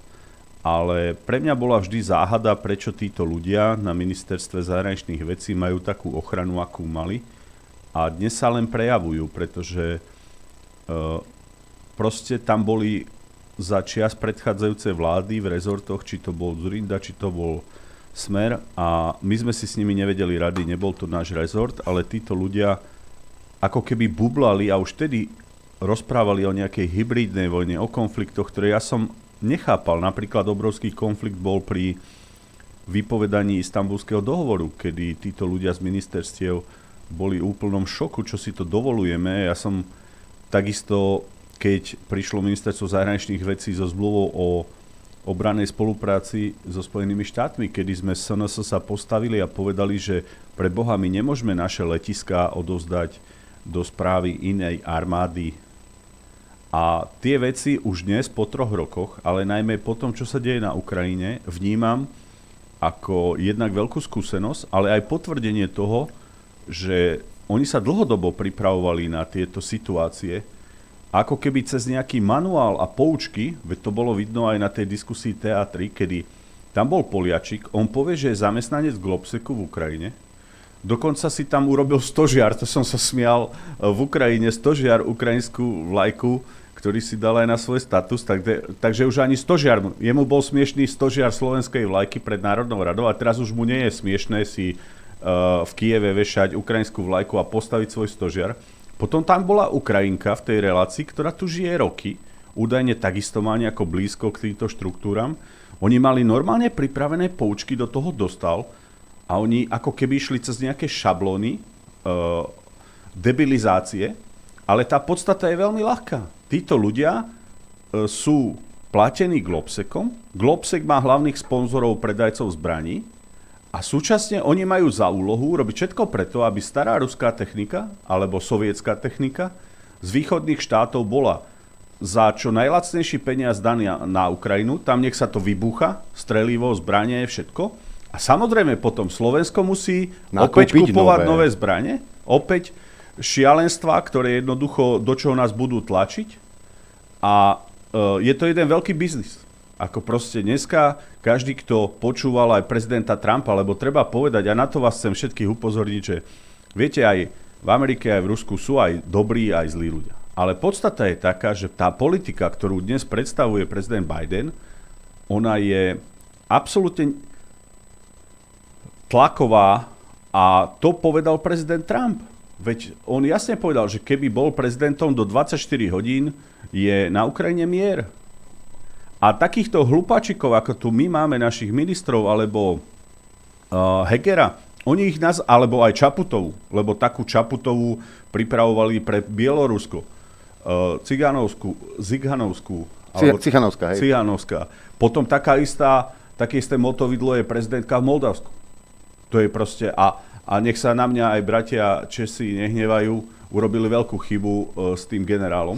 Aj Moravania, aj Slovania. A jednoducho, ja som aj včera rozprával, ja, ja mám veľmi rád Čechov a Moravanov, ale tá časť obyvateľstva zase bola manipulovaná, uh, to nie je proste takisto dobré pre Českú republiku, keď tá politika nie je vyvážená, ako aj predseda vlády Fiala. Povedal, že uh, rušiť spalovacie motory a auta v roku 2035 sa nebude, že to je blbosť, to bolo pred voľbami. A zrazu my ideme v Európe toto rušiť, takže títo poskoci, ako ja ich volám Bruselu, poskoci rôznych záujmov, sa nikdy nepostavia veľkým veciam, e, ktoré jednoducho potrebuje každý národ. A samozrejme ľudia ako Kačínsky a Orbán sú pre nich e, problém, pretože uh, už aj niektorí politici, vidím, v Bulharsku sa prebudzajú. A samozrejme, že ľudia musia pred voľbami vnímať jednu vec, že tie útoky do opozičných lídrov, uh, ktorým som aj ja ako predseda SNS, tie tu boli, tie boli účelové, bola mediálna manipulácia a chvala pánu Bohu za to, čo vy to robíte. A, a naozaj obaja, uh, že, že tým ľuďom dávate normálne ako keby im otvárate oči. Pretože taká manipulácia v médiách, ako aj to, že už, viete, Rusi už nebojú, lebo nemajú uh, náboje, ne? Alebo že jednoducho, keď im poviete, povedia mi, že povedz riešenie, Andrej. A hovorím, dobre, veď som bol na demilitarizovanej zóne Severnej Južnej Korei. Tam takisto prišli záujmy Spojených štátov, prišiel tam veľký konflikt Dneska je demilitarizovaná zóna, kde je to proste zabezpečené, ale e, takéto problémy ako Severná Južná Korea, nech sa na mňa nikto nehnevá, také boli aj na Cypre. V roku 1974 známa akcia Attila, kedy sa Turci vylodili, obsadili Cyprus, ani frast s nimi nepohol do dnešnej doby. Bol to členský štát NATO. Napadol Cyprus a musela sa tam zo dňa na deň uvoľniť zóna. Ja som tam bol, lebo však tam slúžia naši vojaci, na ktorých som tam bol veľmi hrdý. V rámci OSN. A jednoducho sú tam dodnes opustené obchody a mesto, mesto duchov doslova, ktoré je vyprázdnené zo dňa na deň. Tí ľudia si museli do 24 hodín zobrať základné veci a dodnes sú napríklad vo výkladoch nejaké uh, veci ako Eh, ktoré sa nestihli ani tí ľudia viacej zbaliť. Oni museli okamžite z tých priestorov odísť, vytvorila sa zóna a samozrejme, že tam boli potom aj masové hroby a, a jednoducho, že sa objavovali z toho boja veci. Veď som videl, uh, proste keď sa robil výskum, tie lepky od, od, od detí po starých ľudí, proste vo vojne sa stanú strašné veci. Ale to, čo je aj na Ukrajine, tak na jednej strane vidíme, ja to volám, že vojnová turistika. Hej, tak Kieve, keď som videl boskávať sa teraz Macrona uh, jednoducho uh, na jednom videu so Zelenským, alebo Biden tam príde. Čo mi tu kto rozpráva, že keby to fakt bol vážny konflikt, ja sám viem, že keď som išiel len na rizikové miesto, aké informácie som dostával, že kde môžem a nemôžem ísť. A už vôbec by prezident Biden na také rizikové miesto nešiel nikdy v živote. To znamená, že áno, je tam pozícia. Rusi sú na území, kde je rusky hovoriace obyvateľstvo, ale nie je to frontová línia typu druhej svetovej vojny, ako nám to tu opisujú, že hrdinsky bojujú. Nie, oni proste obsadili pozície, ktoré sú pre nich strategické, sú lokálne konflikty, ktoré sú, kedy sa to tam e, proste mydlí, ale tá situácia nie je tak, ako to tu hovorili aj včera v tej debate, ako keby tu išla frontová línia k slovenským hraniciam. To je idiotina. Pretože ja to vždy hovorím, keby Rusi chceli, tak čiapkami ich proste uh, hociaký malý národ dokážu, uh, prepačte, ubiť, lebo viete veľmi dobre, že som jeden z mála v novodobej histórii, ak asi nie jediný, a, a podľa mňa jediný politik, ktorý sa postavil na tribúnu na Červenom námestí. A za to by som, to by som nemenil za celý svet to, keď som videl uh, vojenskú prehliadku. Kedy som mal tú čest s prezidentom Nazarbajevom byť jeden z dvoch hlavných hostí. A ja som vnímal tú pozíciu a silu, keď tam vidíte len 80 dirigentov a potom vidíte len 80 orchestrov, vidíte pochodovať proste obrovskú silu a masu ľudí a tu mi niekto bude rozprávať o, o nejakých situáciách, jak oni melú z posledného. Ja poviem jednu vec. Uh, nedraždíme Rusov, nedodávajme tam zbranie, nech sa Ukrajina s Ruskom dohodnú, chceme dobrý vzťah s jednými aj s druhými, ale to, čo včera aj predviedli uh, minister jeden, druhý, uh, to je účelové.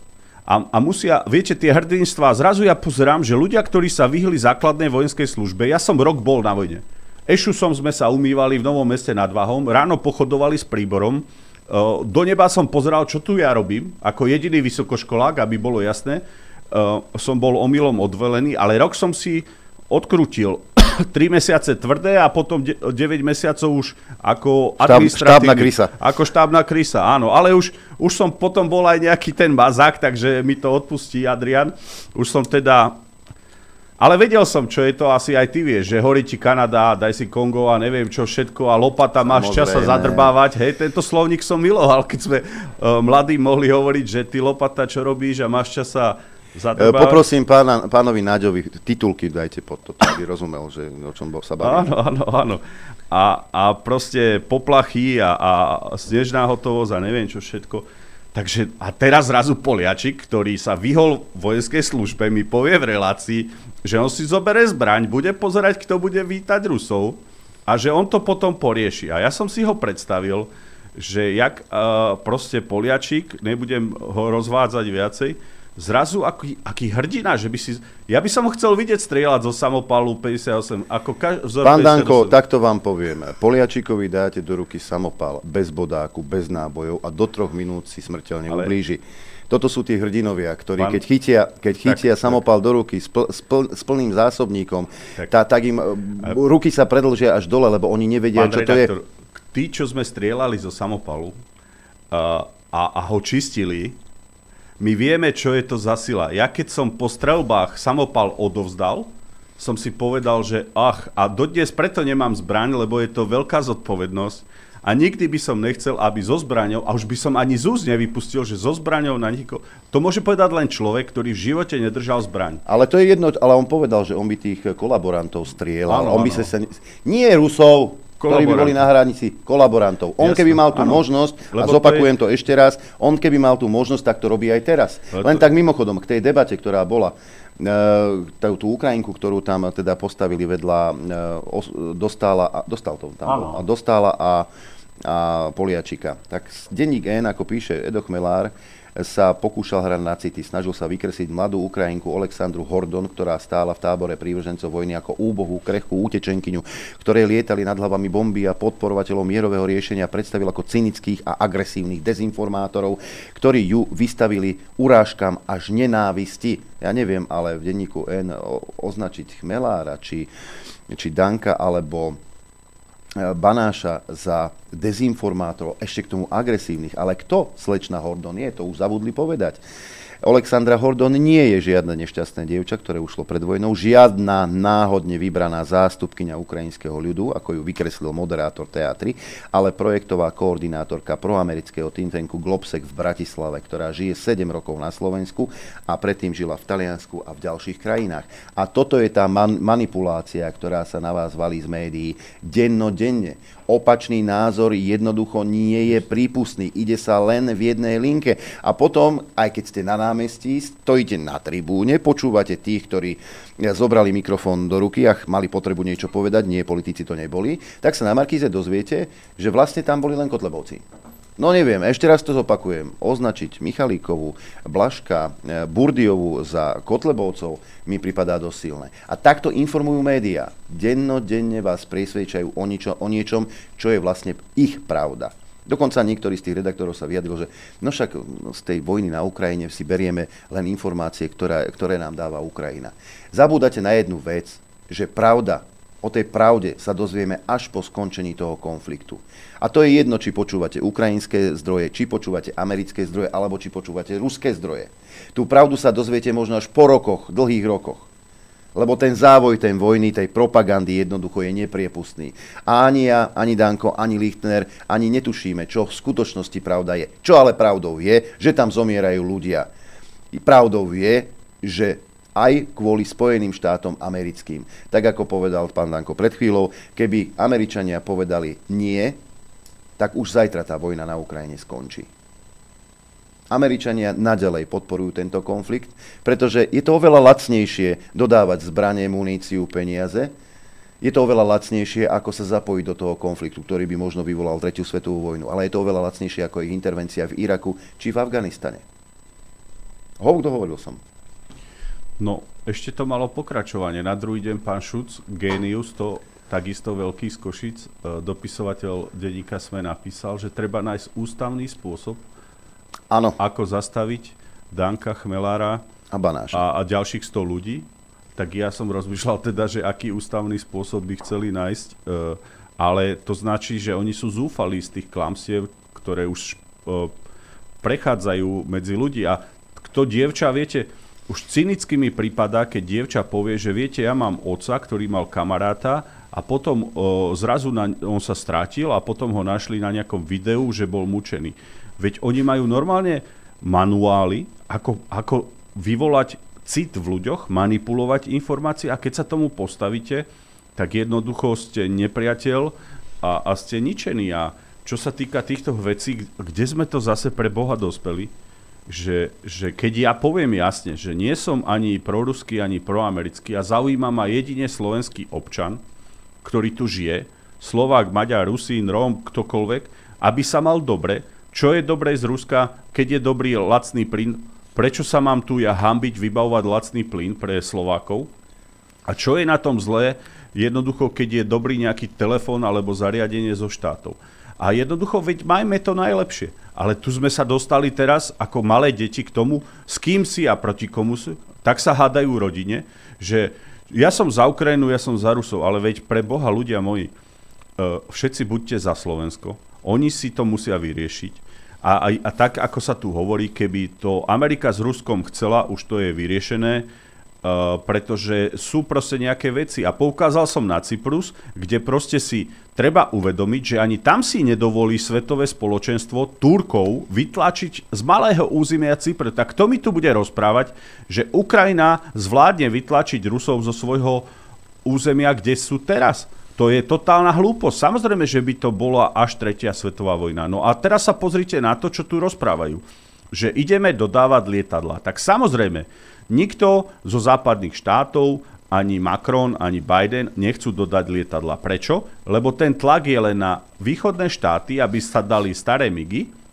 Uh, a ja dúfam a verím, že si nikto nedovolil tie migy sa ich dotknúť, pretože ja vidím bledých týchto našich štátnych predstaviteľov a nebudem sa tejto témy viac dotýkať, ale som zvedavý, že jednoducho, čo sa to tu deje, ale podstata je jasná Stará sovietská technika sa musí vyviezť na Ukrajinu, tam sa musí spotrebovať a, a potom sa musí nakupovať nová. Keď sa toto splní vďaka takým motákom, uh, jednoducho, ktorí musia poslúchať Brusel, ale západné štáty si to nedovolia. Veď sa pozrite, jak sa krútia Nemci a preto sa aj Petrovi Pelegrini mu čudujem, že išiel za tým Šolcom jednoducho fotiť sa ako nejaký kamarát. Nemci si tu robia, čo chcú, hore, dole.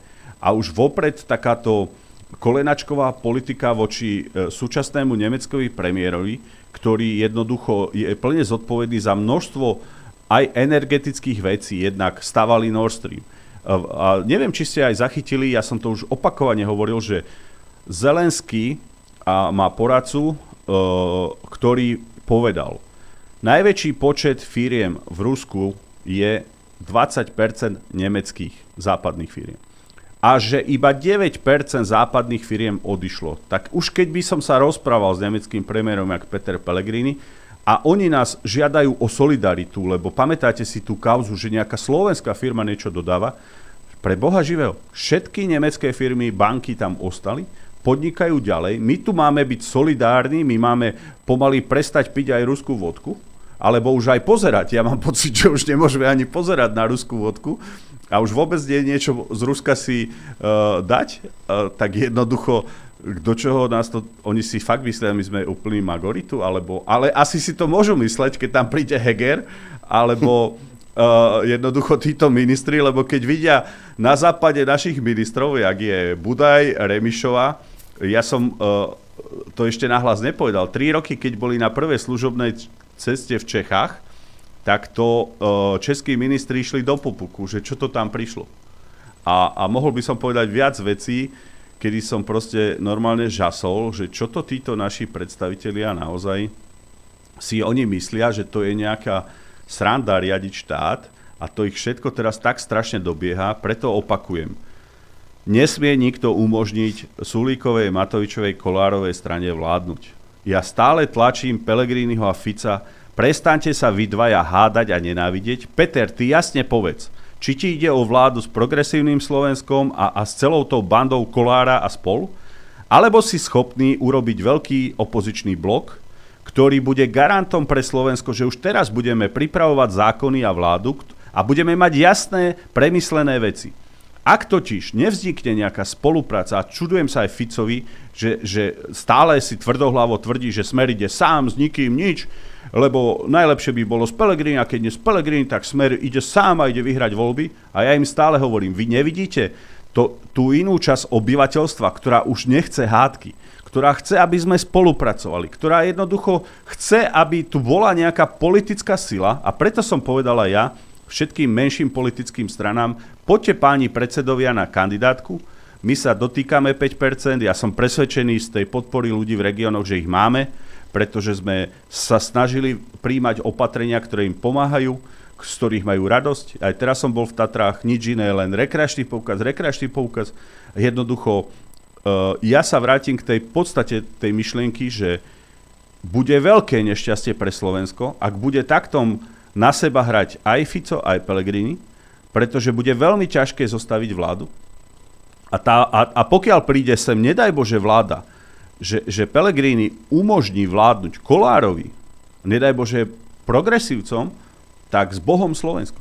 Potom uh, to bude sofistikovanejší, budú sofistikovanejší ministri. Bude Raši, bude tam Boris Kolár, šéf parlamentu zase, ale budú takí istí potom poskoci, ako sú teraz, ktorí jednoducho budú počúvať Západ. My musíme mať vo vláde predstaviteľov štátu, ktorí sa nebudú bať, ako som sa ja nebal povedať veľvyslancovi Spojených štátov, že to nepodpíšeme. Samozrejme, že Peter prišiel a povedal, že to budem lutovať celý život. No však som aj 3 roky dostal nakladačky a podľa mňa aj počas tých prezidentských volieb ste to videli. Ale dobre, čo bolo, bolo, ja som si svoje uh, prežil, uh, poučil som sa z veľa vecí, ale teraz ideme do tvrdého boja a ja prosím každého normálneho Slováka, aj, aj zástupcu národnostnej menšiny, prosím vás, rozmýšľajte, už teraz rozmýšľajte, lebo, lebo nedajte sa na rečičky a nedelné relácie. Ja, ja to nepozerám druhý, tretí rok, ani nás nikde samozrejme nevolajú teraz, lebo to stále len... Ani jedna... ja som vás nevolal. No áno, sme sa napchali, ale hovorím, že ja poviem jednu vec, že vďaka Bohu aj za tieto priestory má to veľký zásah. Ja, ja poviem a veľakrát sa zamýšľam, by ste neverili, akí ľudia mi hovoria, že počúvajú Infovojnu. A, a to, za to klobúk dole. A to sú ľudia, ktorých by ste čakali, sú úplne na inom brehu. A často aj tí redaktori, s ktorými vediem diskusiu uh, v tých iných médiách, ktoré sú akože nazvime komerčné, tak oni po vypnutí povedia, že ale na Infovojne si tu povedal tak. A ja hovorím, a ty počúvaš Infovojnu? Jednoducho je dôležité ten zdravý rozum do toho dávať. Tu, ja, ja poviem jednu vec. Samozrejme, všetci podľahneme emócií, aby sme takisto teraz uh, mohli reagovať na uh, včera Káčera aj takisto vulgárne a nejako ho urážať. Ja som ho nikdy neurazil.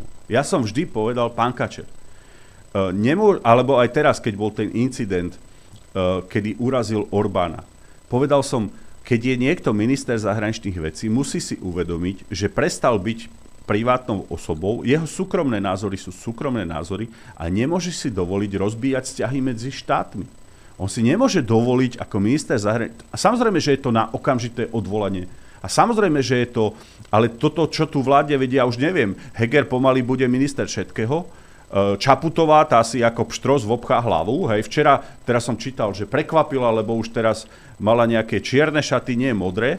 Hej, a stále len proste na Vianoce kopne do e, vypínača, zapáli stromček, potom sa zás rozbehne. Proste toto je šialené. Tá žena, keby chcela riadiť štát ako prezidentka, tak si už okamžite menuje úradnícku vládu. Sulík povedal, že potom budú voľby v júni, ale veď toto, čo sa tu deje, Čaputová mimoza, uh, Heger ten ani nevie, jak sa stal premiér, Budaj ten... Ale vie, ako sa filtruje vodka, pozor. No, no ale veď, pre Boha ľudia, nedovolte, prosím, žiadnej politickej strane, aby z týchto ľudí, čo sú teraz, a ešte raz sa obraciam aj teraz cez média, na Petra Pellegriniho, že nech zíde z toho koňa a nech si uvedomí, že má nejakú zodpovednosť, keď má dôveru ľudí a proste e, aj, a, a druhá vec je, nech sa už prestanú títo dvaja s Ficom hádať a, a odkazovať, lebo ja im napíšem ešte raz uh, výzvu, pretože to je takmer nemožné, že, že poďte diskutovať o budúcnosti Slovenska. Budúcnosť Slovenska nemôžu byť konflikty a vracanie sa do minulosti. My musíme mať jasný program, čo uh, s cestami, čo s energetikou, ako dvíhať dôchodcom dôchodky. Teraz som bol domové sociálnych služieb. Keby sme nezdvihli minimálne dôchodky z 270 na 350 eur, tak ja neviem, čo by bolo. A teraz, keby nechali ten systém, ktorý SNS zaviedla, my sme nastavili 33% z, priemernej, z minimálnej, uh, počkaj, uh, z, uh, z mzdy v hospodárstve, už, mohla by, už mohol byť minimálny dôchodok 410 eur a oni to zrušili. A takisto, prosím vás, ak ste niekto uverili Kolárovi teraz obedy zadarmo, ešte raz vás prosím, Veď oni zrušili obedy zadarmo. Ako sa tak môžete niektorí dať blbnúť, že ten uh, šialenec kolár sa postaví a povie, že zavádzajú s Krištúvkou obedy zadarmo. Alebo banky. Veď my sme zdanili banky. 300 milión ročne mo- mohlo prísť. Oni zrušili zdanenie bank. A plno iných vecí, prosím vás, nedajte sa už klamať, lebo potom vy všetci pozerajte, čo vám kto dal do peňaženky. Idem v Tatrách, všetci hovoria dankové poukazy. Milión 200 tisíc ľudí bolo na dovolenkách na dankové poukazy. Ťuknite si na Google rekreačný poukaz, ja vám garantujem, že nájdete dva články za 3 roky. Pretože o nich nepíšu pre jednu vec. Lebo vedia, že to je vec, ktorá funguje, ktorú majú ľudia v peňaženke a ktorá im robí radosť. A tak sa má robiť politika, ako som sa ju snažil. Nech mi povie 400 tisíc živnostníkov, prečo nevolilo SNS keď som im dal 15% daň a že nemusia zberať bločky. Kto im dal viacej v tejto republike? Tak čo chcú potom niektorí ľudia? To fakt stačí, že sa tu budeš len usmievať, že budeš král slnko, že sa budeš len predstierať, že robíš. Ako proste, ľudia, čo chcete e, reálne od tých politikov? Chcete fakt len sluby? Chcete, aby sa to tu len motalo? A potom samozrejme, že prídu útoky. Veď sme zdanili obchodné reťazce. Dneska vidíte, čo to je za silu tie obchodné reťazce. Nemáte predstavu, aké peniaze majú na to, aby zlikvidovali niekoho a u, išli po SNS. Obchodné reťazce išli po SNS totálne. Ja len pripomeniem, že napríklad e, pán Sulík vyrastal v Nemecku a kdeže sídli riaditeľstvo firiem Kaufland a Lidl že by v Nemecku? E, mám obavy o zdravotný stav pána Danka. Dáme si krátku prestávku. Ale nie. Ja som v pohode, len som už takedy naštvaný a idú, ideme do boja predsa, nie? Tak... Ja, ale predsa len idem urobiť kávu, troška mu tam nakapkám Xanaxu, nech sa upokojí. Tak stále mi hovorili, že som veľmi, veľmi akože zlomený a že stále uh, uh, ja im hovorím, 3 roky bolo dosť a teraz ideme bojovať, takže si na tom tí, čo nám fandia, dúfam zvyknú.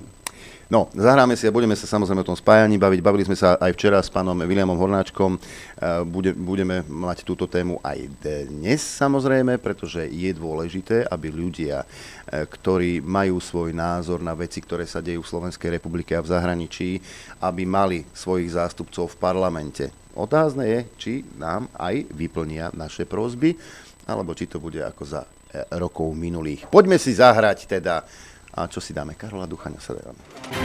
Dobre ráno, ešte môžem povedať, je krátko pred 11. Počúvate dopoludne na Infovojne a dnes hosťom štúdiu Juh je predseda Slovenskej národnej strany Andrej Danko. Ešte raz dobré ráno. Dobré ráno. No a šablu som nevytiahol, lebo som šikovný, úspešný, mladý, perspektívny.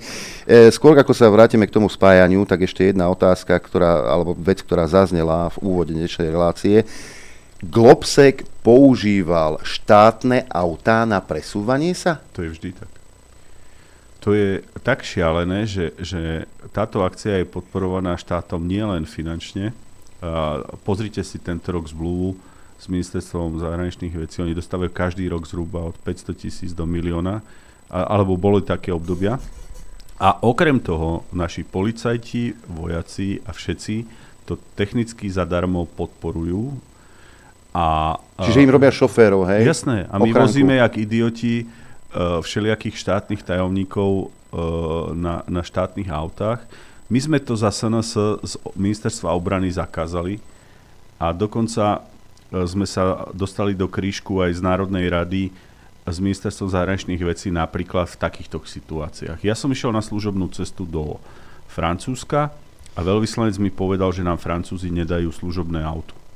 Ale keď sem prišiel nejaký e, minister alebo aj štátny tajomník Francúzska, tak e, tu súčasný veľvyslanec Francúzska vždy zavolal na naše ministerstvo zahraničných vecí a pýtal auto pre ich štátneho predstaviteľa. A ja som povedal, že uh, nech si ma nikto nepraje, ak zistím, že Francúzsko dostane vozidlo Slovenskej republiky po tom, čo my sme si Slováci museli požičať auto vo Francúzsku? Ja len to je taký dôkaz, ako títo naši západní spojenci e, sú vlastne e, rovnocennými partnermi Slovenskej republiky. No, to sme veľakrát zažili, že e, v západných štátoch, osobitne si pripomínam toto Francúzsko, kedy nám nedali ani systém ochrany a my sme sa s českým šéfom parlamentu presúvali v Paríži bez akéhokoľvek doprovodu, pretože ako štátna návšteva nikdy neviete, čo sa môže stať. Ale čo ma totálne urazilo aj severské štáty, keď ja som jednu návštevu aj v severských štátoch zrušil, keď mi povedali, že si máme prenajať auto, tak som povedal, že na ministerstve zahraničných vecí, že uh, choďte všetci do pekla, my tu robíme idiotov pre západných uh, politikov a Globsek je tým veľkým príkladom, kedy mi to vadilo, aj, aj mi to dodnes vadí, že proste súkromná akcia, uh, ktorá je ich súkromná akcia, na ktorú ešte dostávajú rôznu podporu, tie peniaze sa pozrite každý rok, ja tu nechcem trepať, že aká je tento rok zmluva, ale je to vlastne súkromná firma a ona nemá mať takúto podporu. A keď to poviete nahlas, tak ste samozrejme zlí a samozrejme, že ja som ani nikdy nemal záujem tam ísť a vystupovať a bol som v kryšku aj s Petrom Pellegrini, ktorý opakovane tam išiel a vystupoval. No a takéto veci sa žiaľ dejú a som presvedčený, že vtedy, keby nás Smer podporil viacej, tak by ani z ministerstva zahraničných vecí nemuseli dostávať takúto logistickú podporu, lebo to sú obrovské peniaze a obrovské náklady, ktoré štát dopláca pri týchto akciách. Ja, tuto len aby ste videli, že ako to funguje. E, dva, po, poďme, minulý, po, poďme za rok, hej, aby sme boli e, teda 25. január 2022, zmluva o dielo, vypracovanie odbornej štúdie, koncepcia strategickej autonómie, objednávateľ Ministerstvo zahraničných vecí 7200 eur. Vykonávací protokol 28. februára k dohode o strategickom partnerstve uzatvorenom 29. marca 2019 300 tisíc eur. A Ministerstvo tu 2019 treba pozrieť, lebo tam je strategická zmluva, ona určuje jednu paušálnu sumu, ale to sa na to pozrite v kľude. Fakt. Ministerstvo obrany 16. mája, dohoda o strategickom partnerstve 100 tisíc eur pre e, Globsek. 52 tisíc z Univerzity Mateja Bela v Banskej Bystrici zmluva o dielo 52 700 eur. 31. augusta vykonávací protokol k dohode o strategickom partnerstve 100 tisíc eur. 31. august Ministerstvo zahraničných vecí. Nadácia Ministerstva hospodárstva Slovenskej republiky 4. október 2022 zmluva o poskytnutí finančnej podpory a finančných prostriedkov nadácie Ministerstva hospodárstva 35 tisíc. Ministerstvo financí 6. október čiastková zmluva k memorandu o spolupráci 100 tisíc eur. Dohoda o strategickom partnerstve z 8. novembra 2022 Ministerstvo obrany 20 tisíc eur. 2700 eur zmluva o nájme priestoru krátkodobý nájom Globsek zrkadlová sieň 2700 eur. E, hlavné mesto Bratislava a zmluva o rekla- reklamnej spolupráci medzi jadrovou a vyraďovacou spoločnosťou. A čo už títo majú mať s Globsekom? A Globsekom 30 tisíc eur. No tak to zrátajte niekedy a uvidíte tie milióny, ktoré si teraz e, títo páni zarábajú a potom už chápete, že Poliačik chytí nervy, keď mu relácia nevidie. Hej, ale ten Globsek dostáva peniaze aj z iných zdrojov samozrejme. A ja sa čudujem, že taká, takáto organizácia, ktorá je v podstate súkromnou organizáciou, bola štedro dotovaná zo štátnych peňazí, či už z ministerstva obrany v poslednej dobe, ale aj z ministerstva zahraničných vecí. No žiaľ, to trvalo aj zo zahraničných vecí dlhodobo uh, od čias Durindu aj za čas Smeru. My sme na tom sa veľakrát hádali vo vláde, ale boli situácie, kedy ja som si s ministerstvom zahraničných vecí a s Lajčákom nevedel prísť na meno. Uh, osobitne si pamätám na môj prejav, ktorý som mal v srbskom parlamente, kde som zistil, že môj prejav, ktorý mi pripravujú uh, rámcovo, pretože vždy som si v finále musel udobriť sám, že zrazu úradníci ministerstva zahraničných vecí majú k dispozícii. A zistili sme to tak, že tam boli pasáže, kedy som Srbov prosil, aby neurobili také isté chyby pri vstupe do Európskej únii, kedy sme predali strategické podniky a banky a zrazu som mal telefonát ministra, ktorý povedal, že nebolo by vhodné, aby som toto povedal. Ja som sa pozrel na svojich spolupracovníkov a povedal som, kto si dovolil môj privátny prejav pracovnú verziu dať na ministerstvo zahraničných vecí a kto si dovolil uh, jednoducho tieto veci posunúť a na Lajčaka som vtedy dosť vybehol a povedal som, že posledný krát ste si dovolili, pán minister, pozerať prejav predsedu Národnej rady, kým ho ja nepoviem. Vy si môžete pozrieť záznam, keď ja vystúpim v nejakom parlamente, lebo som vystupoval v Ruskej dume, v Českom parlamente a potom mi môžete zavolať. Aj to musíte rešpektovať, čo som povedal. Ja nie som váš podriadený. Takže takéto situácie, e, pikošky pre vašich poslucháčov možno sú zaujímavé, lebo o tom je aj život e, proste v tom zákulisí. A samozrejme, že e, také situácie vznikali, nie je to žiadne tajomstvo. No a potom ste už len vy videli niekedy to e, zosmiešťovanie útoky, lebo takéto veci sa žiaľ v zákulisí diali.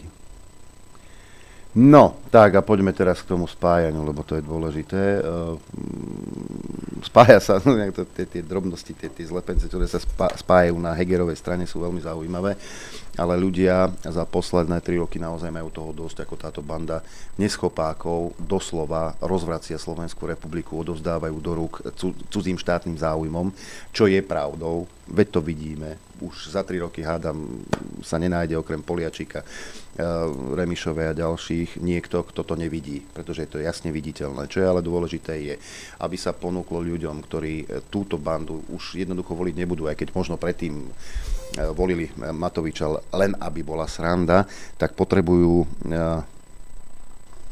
subjekt, nepoviem stranu, potrebujú subjekt, ktorý ktorý by hájil ich záujmy, teda hájil záujmy občanov Slovenskej republiky.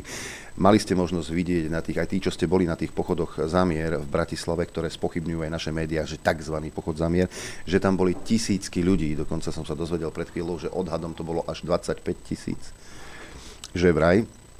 Nedovidel som e, tam do ďalky na tom hviezdoslavku, ale možné to je.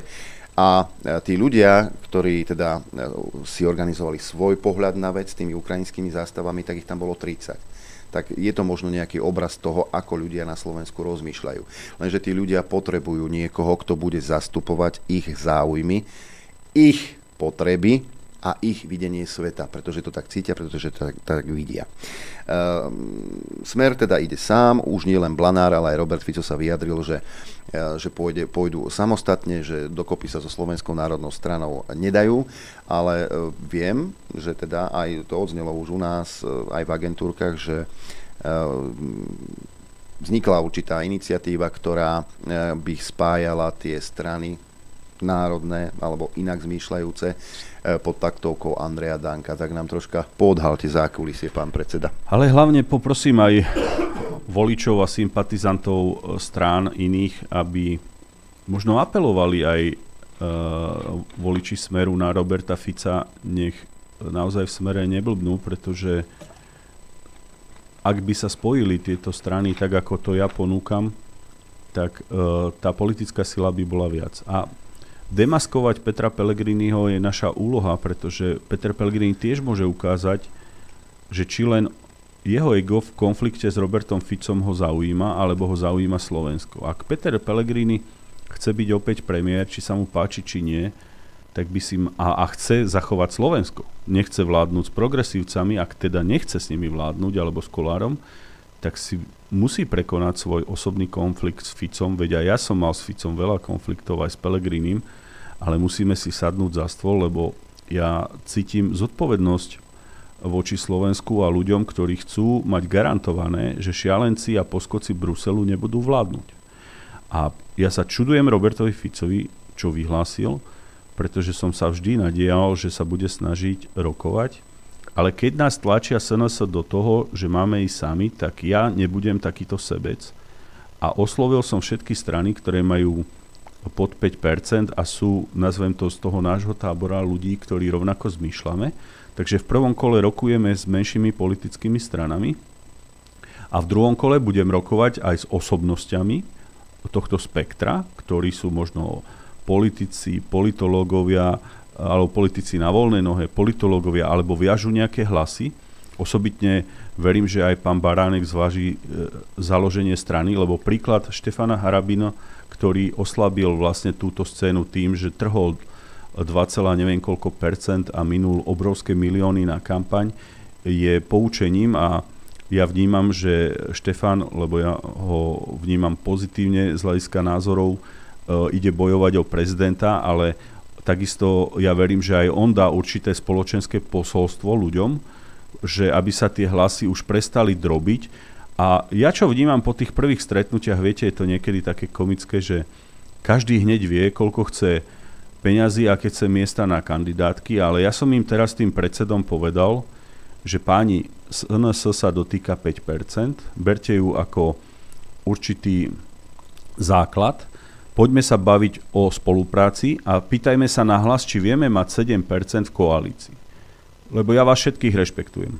Dospeli sme k názoru, že 7% je riziko, preto som povedal, mám mandát od predsedníctva SNS, aby každý z vás, predsedov menšej politickej strany, bol na kandidátnom mieste od 10 do 15 v poradí toho, aké máte e, namerané v priemere percenta.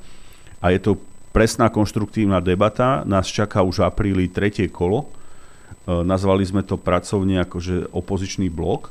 Zatiaľ jediní, ktorí zazmetkovali prekvapivo, bol, boli socialisti, ktorí si povedali, že si sa trošku stiahnu, možno rokujú s inými stranami, možno s hlasom, možno so smerom, ale na druhej strane mali sme už rokovania e, jednoducho s Radačovským, s Národnou koalíciou, mali sme rokovania aj s komunistami, pretože uh, treba si jasne povedať, že uh, z veci, ktoré sa v, komuniste, v komunizme budovali, a, viete, že ja som veľký obdivovateľ Gustava Husaka, ale aj kritik v niektorých veciach, lebo Gustav Husak je podľa mňa jeden z najvýznamnejších slovenských politikov, ktorý prešiel od väzenia, od, môžeme ísť od povstania, od povstania, od zboru povereníkov, od jeho chyby pri zatýkaní predstaviteľov cirkví po väzenie a potom ale prešiel do takej konštruktívnej politiky.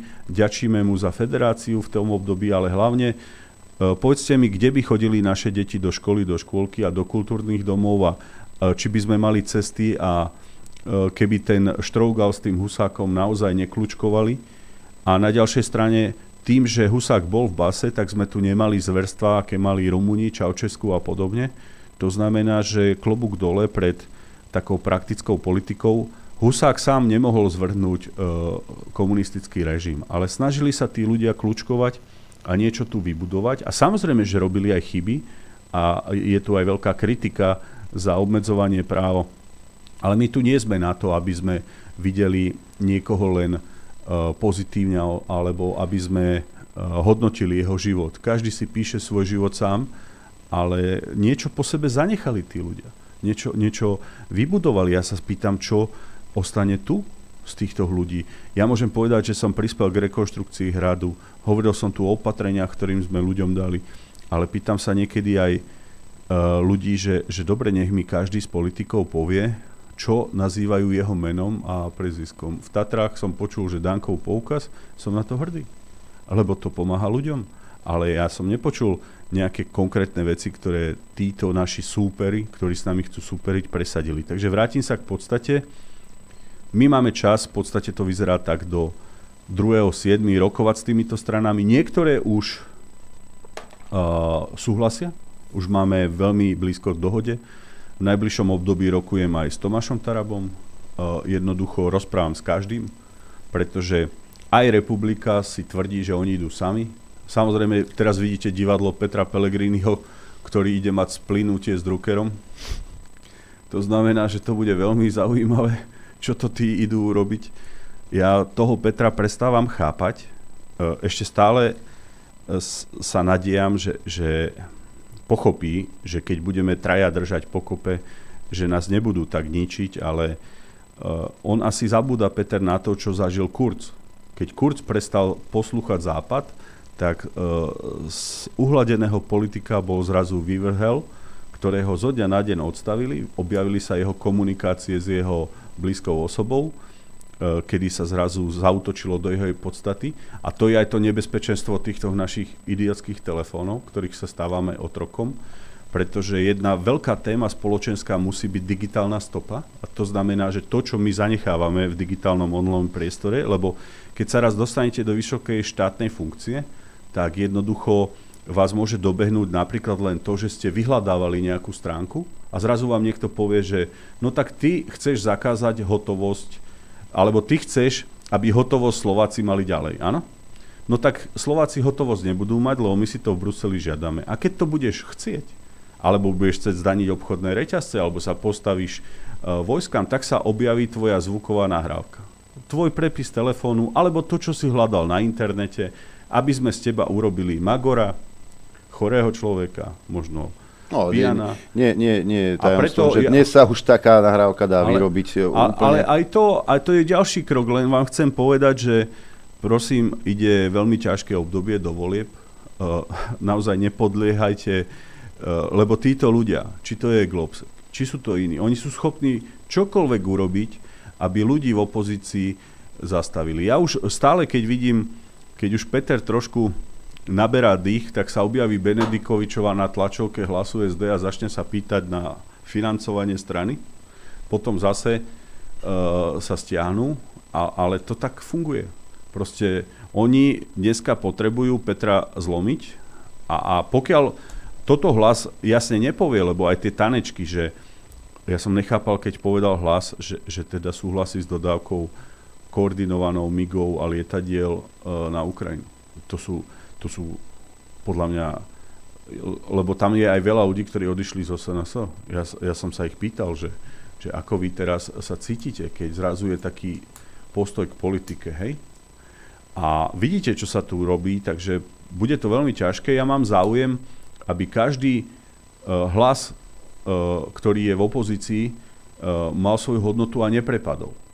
Samozrejme, že SNS ide bojovať, pokiaľ nikto nebude súhlasiť aj samostatne.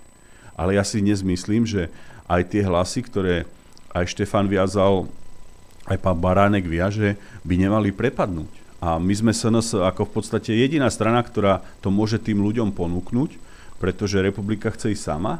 Takisto uh, Fico sám, Pellegrini sám, tak neviem, uh, moja kampaň, ktorú teraz môžete vidieť, politická, bude založená minimálne do podania kandidátok na tom spojme sa, lebo ja si myslím, že Slováci by sa mali spojiť, ako je v Polsku pán Kačinský, právo a spravodlivosť, alebo uh, často ma kritizujú, že hovorím o Orbánovi ako predseda SNS. Ja chcem nahlas povedať, ak by Orbán chcel naše územie, mám s ním veľký problém.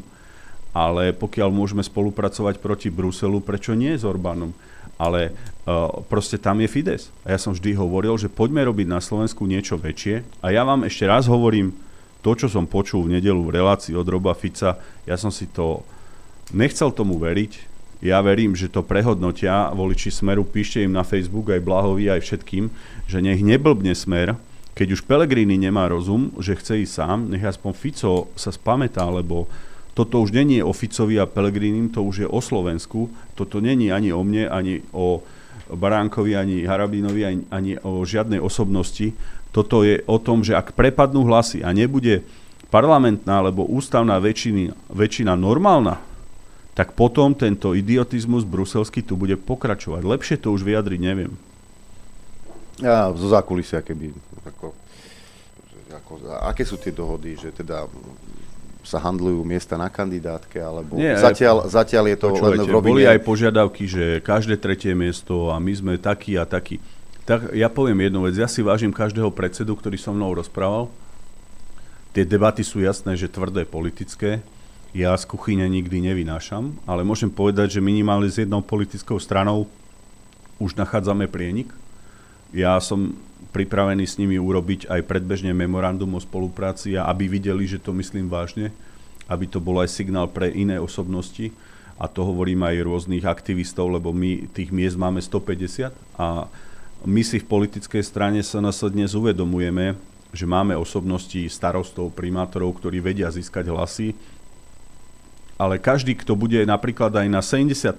mieste a má dobré meno, si musí uvedomiť, že mu stačí len 3 až 5 tisíc hlasov na prekružkovanie.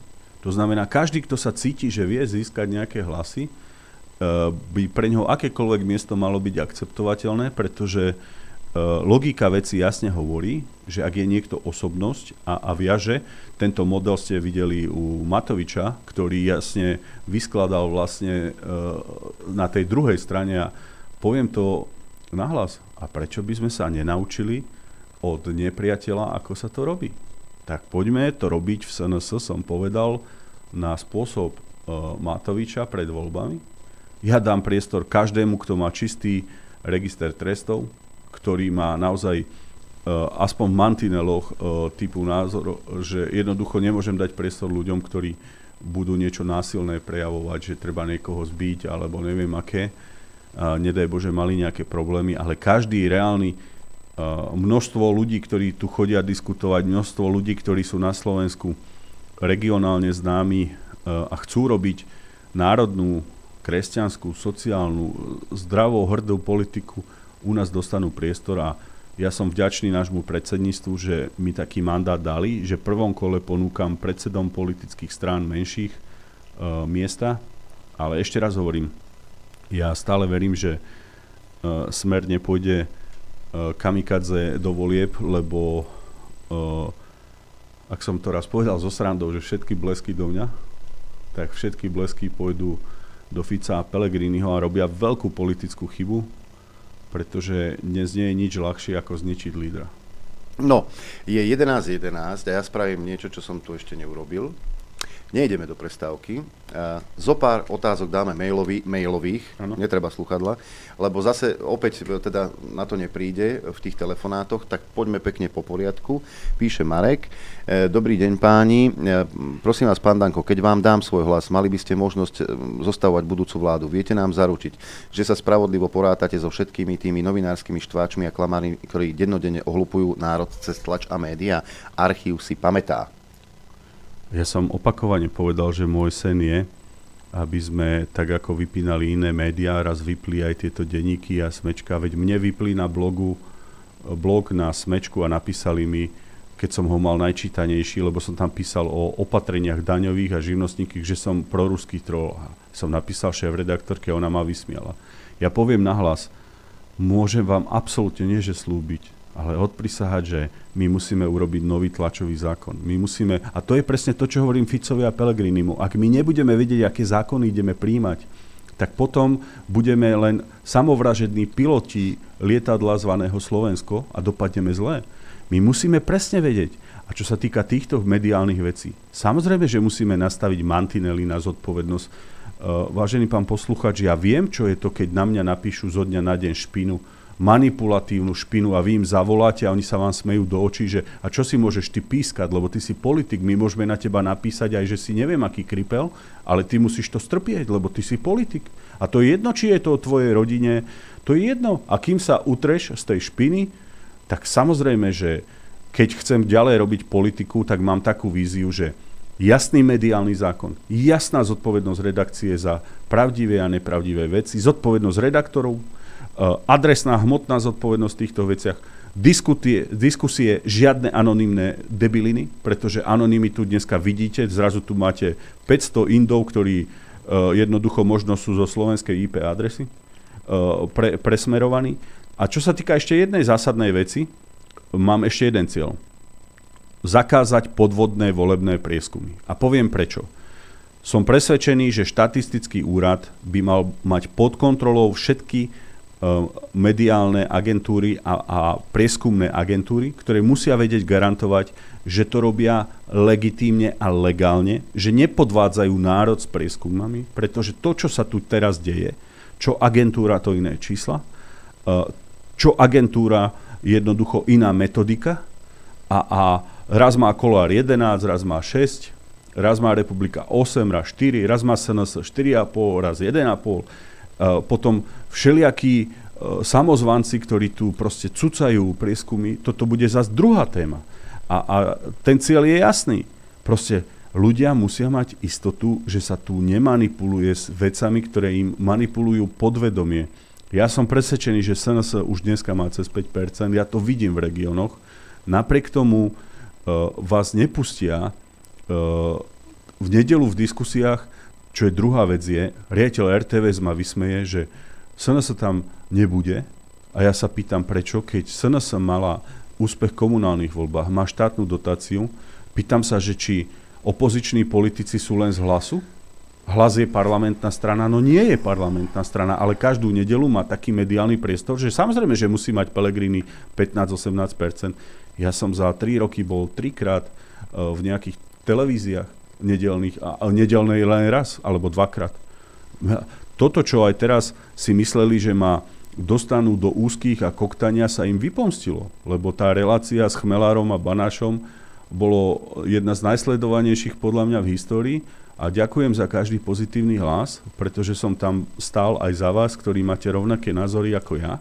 A, a som na to hrdý, že konečne zaznievajú aj iné názory ako len či je niečo biele a čierne. Hej. Otázka. Bolo by možné v parlamente schváliť fixný minimálny dôchodok v Slovenskej republike na sumu, ktorá by sa rovnala mesačnej minimálnej mzde v Slovenskej republike pri ďalších parlamentných voľbách? Dôvod, aby dôchodcovia v DSS-kách nemali problém prežiť z mesiaca na mesiac, na mesiac, ako aj ľudia mimo DSS nemali problém prežiť. Ale pán poslucháč, veď my sme schválili 33% zo mzdy v hospodárstve. Vtedy to bolo 350 eur, narastlo to z 270 eur mesačne na 350 a keby to nechali to, čo SNS presadila, to znamená, vtedy sa to dotklo 200 tisíc dôchodcov. Dôchodcovia si to musia pamätať, v roku 2020 mali uh, obrovský nárast z mesiaca na mesiac, január, február, pred troma rokmi dôchodok vďaka SNS. A samozrejme, že by sme znova SNS požadovali, aby automaticky každý rok rástli dôchodky tak, ako rastie mzda v hospodárstve. Veď ako má ten dôchodca privýrobiť akékoľvek euro? Aj teraz, ak som bol v domove sociálnych služieb, minimálne dôchodok by mal byť taký, že si zariadenie sociálnych služieb ten dôchodca automaticky zaplatí, alebo to štát dorovná. Ja som tam pozeral na starčekov a babky, teraz uh, bol som medzi úžasnými ľuďmi uh, pri Nitre, Mojmírov, C. Mojmirovce. A, a tí bezbraní ľudia, ktorí sa pri náraste cien energií dostali do situácie, že im dôchodok nestačí na, na ich život a zaplatenie toho zariadenia, na, kde im poskytujú opateru a rozprávate s tou riaditeľkou, že ona už nevie, či to ide doplácať zo svojho a tí starčekovia niektorí naozaj nemajú rodiny. Veď ja som povedal svojim kolegom, že keď som stadial vyšiel, že, že prosím vás, keď sa raz dožijeme tohto veku a budeme v takejto bezbranosti my sedieť zúfalo a čakať na pomoc iného človeka a, a my nebudeme robiť ako mladí ľudia všetko preto, že teraz nastavme systém, tak my dopadneme všetci veľmi zle. Však to si treba uvedomiť, že nie každý má rodinu, nie každý si vie zabezpečiť bývanie. Ale dôležitejšie je, pán Danko, dozrievať ako víno. Poveda, no. Povedali nať. Ďalšia otázka. Pán Danko, máte v SNS medzi kádrami perspektívneho lídra, ktorý by mohol prebrať vedenie SNS po vás? Píča, pýta sa Vlado. No, ja uh, som predseda na 3 roky a čo sa týka mladých ľudí, ktorí sú v strane, mám tam ľudí, ktorí, verte, že v nejakom čase štafetu odovzdám. Teraz verím, že vidíte, že mám 48 rokov skúsenosti jak starý chlap a aj verím, že cítite, že energie toľko, jak som nemal a pôjdem do politického boja ešte raz, lebo som presvedčený, že Sulika Matoviča Kolára, aj Petra Pellegriniho viem v politike predbehnúť. Aj Robo Fico je odo mňa o 10 rokov starší a ja vás ubezpečujem, že ja na infúziách v SNS zomierať nechcem vo funkcii predsedu SNS. Nevolajte prosím vás, zatiaľ len mailové otázky. Ďalšia od Milana, dobrý deň. Chcel by som sa spýtať pána Danka, či v prípade, že sa dostane do parlamentu, urobí poriadok s protislovenskými mimovládkami. Pre mňa ako voliča je to uh, priorita. To je absolútna priorita. A minimálne, čo by sme hneď, a, a to so, znova sa vrátim, predstavte si, že by som už teraz mohol s Ficom a Pelgrinim ten zákon pripravovať, no lenže my sme aj navrhovali také veci a ja vám uvediem príklad. Keď máte firmu, vy musíte odozdať daňové priznanie a na Finstate si ktokoľvek pozrie, aké máte príjmy. Ja by som chcel vidieť všetky združenia a treťovládne subjekty a všetky, aby povinne na svojom webe mali zdokladované, kto ich platí a kam tie peniaze idú. Uvediem príklad. SNS presadila, že politické strany mali mať peniaze na transparentnom účte. Sulik, Matovič, Kolár to zrušili, to znamená, vy dneska neviete, kde ide peniaz e, z týchto politických strán, pretože sa to skrýva. Ja som chcel, aby každá politická strana musela ukázať a podarilo sa aspoň dostať do účtovnej závierky obchodných partnerov na neviem akú sumu, musia mať v prílohe. To znamená, už dneska sa ťažko peniaze z politickej strany dajú niekde odpáliť. To je prvý krok. A samozrejme, to, čo rozprávate, musí byť základ. Veď je choré, aby sa tu niekto tváril ako nezávislý novinár a objaví sa zoznam uh, ministerstva Spojených štátov amerických, kde sú dokumentované mená novinárov a osob, ktoré berú peniaze. Vážení poslucháči, čo by urobili s Andrejom Dankom, keby Sergej Lavrov na svojej stránke Ministerstva zahraničných vecí, priateľ môj, a ešte raz poviem, áno, môj priateľ, pretože budeme potrebovať lacný plyn, ropu, takže ja tie vzťahy udržiavam, lebo nechcem byť poskok západu, keby zverejnil, že Andrej Danko bere mesačne 10 tisíc dolárov. Viete, čo by som ňou robil denní gen? Keby oni našli len cent, že ja mám z Ruska, už by ma dávno na ten môj stožiar povesili a jednoducho e, by mi nepomohlo ani plakať. Takže tak nech sa tam pozrú, vyseli obidvaja. Potom. Keby mne platil kampaň Rusy tak, ako platia blízke firmy Čaputovej, Keby som mal tak blízke médiá, ako má Čaputová denní gen a všelijaké tieto uh, organizácie, a to isté sa stalo v Čechách. Treba Slováci, Slovenky, Maďari, Rusíni, všetci, čo tu žijete, už začnite v tom naozaj uh, sa orientovať. Nepozerajte na tie úsmevy. Ako môže mať, ja neviem, kde to merajú, 40% dôveryhodnosť? To fakt, to fakt tento národ 40% verí uh, prázdnemu obalu? Veď to dievča nevie doteraz, čo je to byť prezident. Keby vedela, ešte raz vám poviem, všetci, čo ju podporujete, to, že trpia vaše firmy, je výsledok jej alibizmu, lebo už dávno mohla Hegera odstaviť, mohli byť voľby. Hej, ale ona nie. Ona to citlivo všetko vníma, prežíva a, a, a proste ja, ja, ja neviem na ňu pozerať. Hm? Pretože to, to je taká kopa jak to povedal pán prezident Klaus, ktorého si vážim, že to je čaputovské nešťastie alebo čaputovské beznadej, to je presne tak. Ďalšia otázka. Dobrý deň. Prečo pán Danko ignoruje spoločnosť slovenskej inteligencie Korene, ako včera pán Hornáček spomínal? A neviem. A, a neviem o tom. Ja si to hneď poznačím a môžeme si dať stretnutie ja neviem o žiadnej uh, ignorácii. Včera pán Hornáček teda spomínal, že pred voľbami 2020 uh, e, písal všetkým relevantným stranám. Ale teda... viete, ja tak poviem, pán Hornáček, uh, uh, že, že viete, tých občianských aktivistov a, a, a ľudí, ktorí majú dobré názory, je X. Hej, tak keď píše aj Ficovi, aj Pelegrinimu a píše aj SNS, no tak nech píše buď nech niekto sa prihlási k nám a je náš spolupracovník. Mne to bolo tak trápne, jednota dôchodcov, tlačovka Fico a Pelegrini. Ešte aj rovnako tí dôchodcovia stáli pri Ficovi Pelegrinim, ale najväčšia komédia je, keď ešte tí istí dôchodcovia, zástupcovia jednoty dôchodcov idú na tlačovku aj Gukolárovi. No čo chcete potom? Však nemôžete hrať na všetky strany, tak ako ja sa stretnem s pánom Hornáčkom, ale uh, ja musím robiť politicky, chodiť medzi ľudí a nemôžem uh, uh, jednoducho akceptovať samozvané niektoré pokusy. Ak je niekto rozumný a bude mať záujem, e, na našej kandidátke miesto dostane, ale nemôže mať pocit, že má na všetko riešenia. Ja ešte raz hovorím, nepoznám, a, ale teraz vám tu slubujem, Adrian, pán Adrian, že sa s ním stretnem. Dobre, aha, toto je Toto musím dať túto otázku, alebo také skonštatovanie že keď bol Danko mimo parlament, každú nedelu bol na teatri. Zabudol vol, že telaťom bol. Ale veď v poriadku, som bol predseda parlamentu.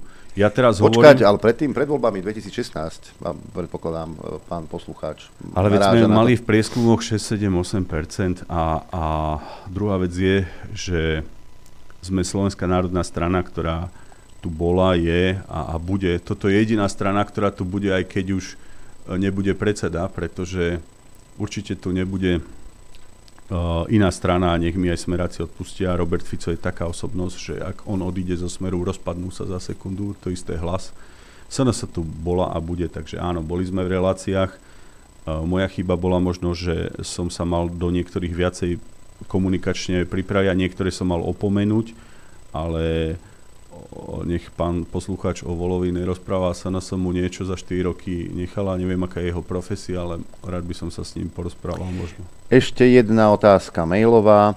Dobrý deň, prajem pán Danko. Určite si pamätáte kauzu Váhostav a následne na DPH sa urobilo opatrenie prenos DPH pri stavených prácach na odberateľa. Chcem vás veľmi pekne poprosiť, dajte si to do programu. Prenos daňovej povinnosti pri DPH medzi všetkými placami DPH. Za prvé, píše Mirka, pomôže to štátnemu rozpočtu, tzv. DPHčkarom a veľmi to pomôže účtovníkom.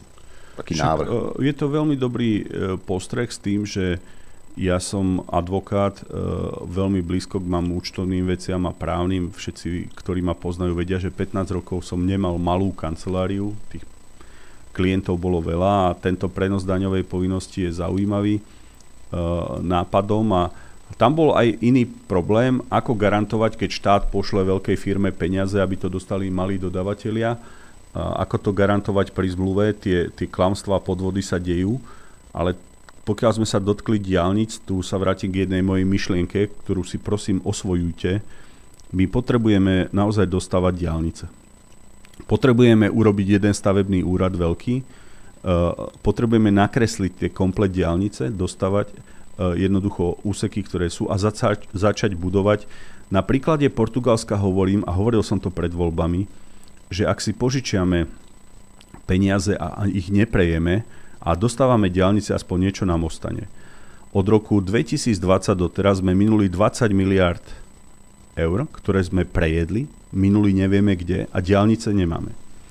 Ak budeme môcť byť pri vláde, môjim projektom bude okrem podpory cestovného ruchu a športu aj to, aby sme nastavili systém výstavby diálnic, aby do 5 až 10 rokov bola celá štruktúra postavená. Požičajme si peniaze, lebo ich aj tak prejeme a vymyslíme systém, ktorý ja mám v hlave, aby to bolo jedno stavebné konanie vo verejnom záujme, vedieť vyvlastniť pozemky, lebo v Portugalsku sa nebáli zadlžiť, majú diálnice a my sa zadlžujeme a môžeme lízať labu.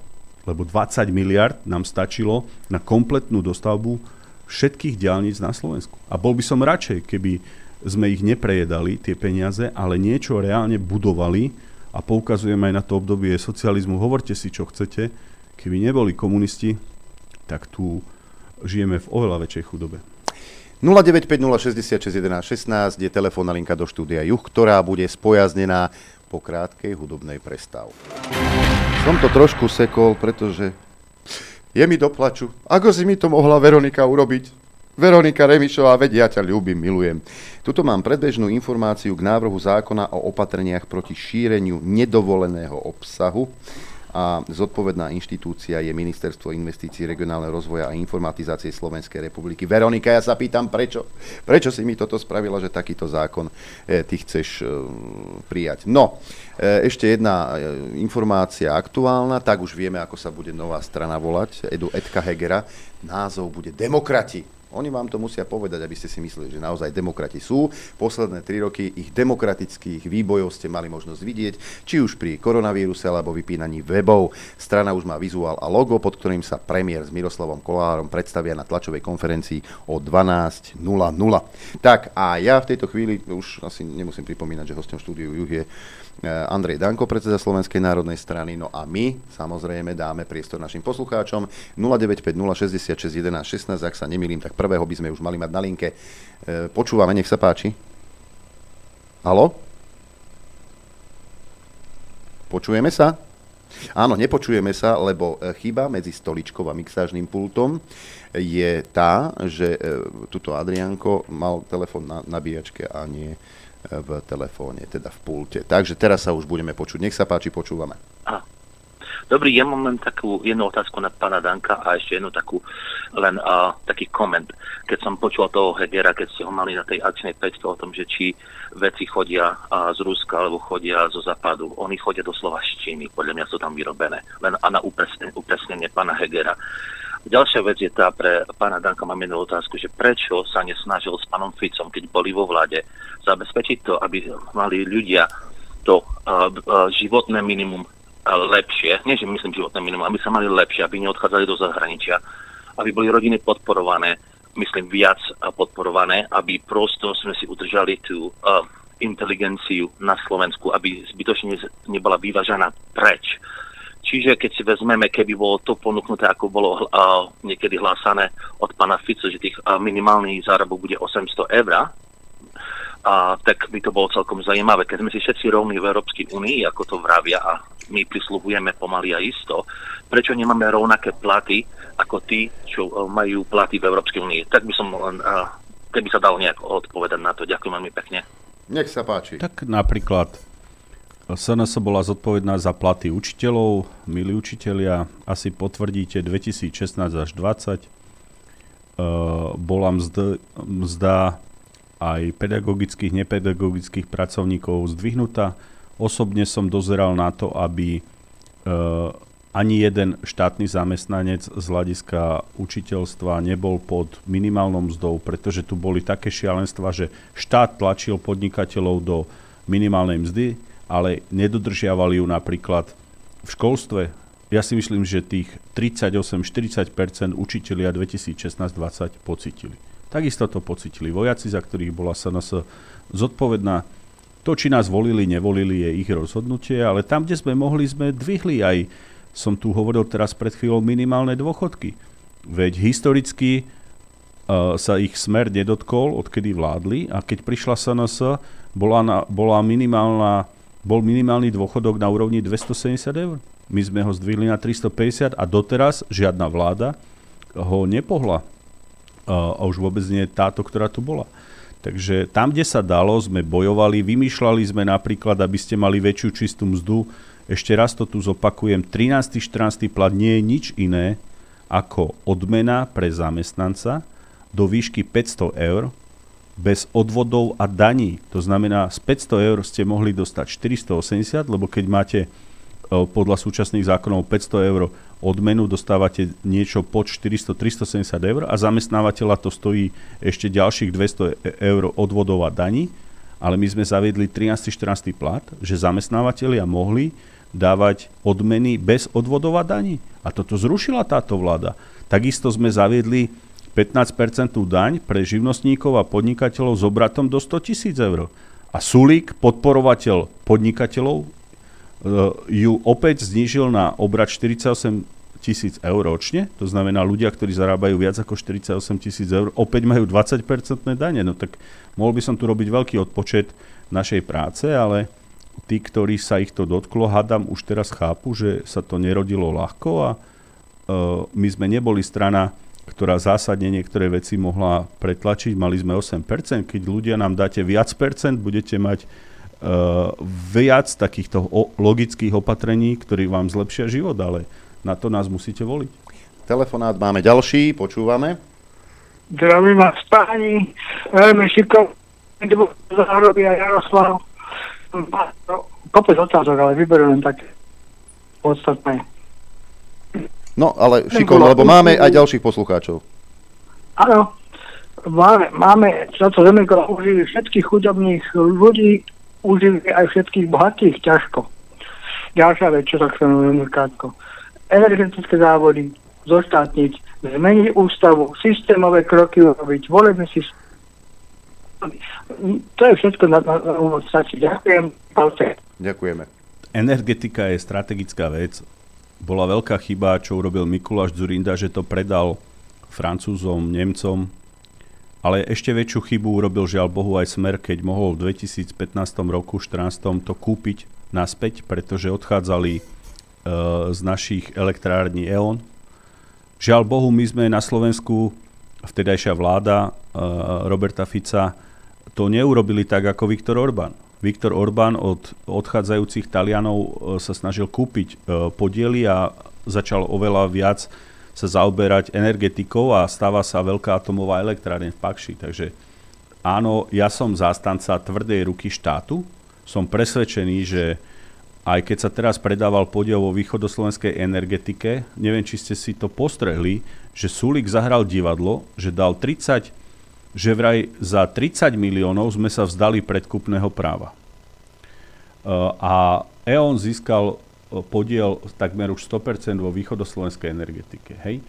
A ja si myslím, že je najvyšší čas sa opäť vrátiť k princípu fungovania štátu a jasne definovať, ktoré oblasti má mať štát vo vlastníctve. A pokiaľ tá infraštruktúra e, nebude v našich rukách, ale bude v rukách nemeckého kapitálu, tak tu budú tieto idiotizmy, že my tu vyrobíme megawatt elektrickej energie za 50 eur a cez tú istú sieť, ktorú sme ešte my vybudovali za čas Husaka, ju kupujeme za 500 eur. Tak pochopíte to, že uh, vlastne sa elektrika vyrába za 50 a kupujete ju za 500?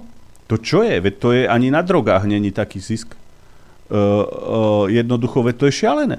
Ako môže sa elektrika vyrábať za 50 a za, za 10 krát sa kupovať? Jasné, že nás to likviduje. A, a ja si neviem predstaviť, keď štát už nebude pomáhať a dotovať ceny energií, čo tu bude o 3-4 roky. Ďalší telefonát máme, počúvame, nech sa páči. Dobrý deň, prajem, Eva z Košic. E, ja mám len pár pripomienok, Pozdra- ale v prvom rade vás pozdravujem, pá, pá, prajem vám pekný deň. E, viete, pán Danko, ako súhlasím so všetkým, čo ste po- počúval vás pozorne, súhlasím takmer so všetkým, čo ste povedali. Pár vecí mi vadí. Takmer každá veta sa začína slovičkom, alebo teda ja, ja, ja.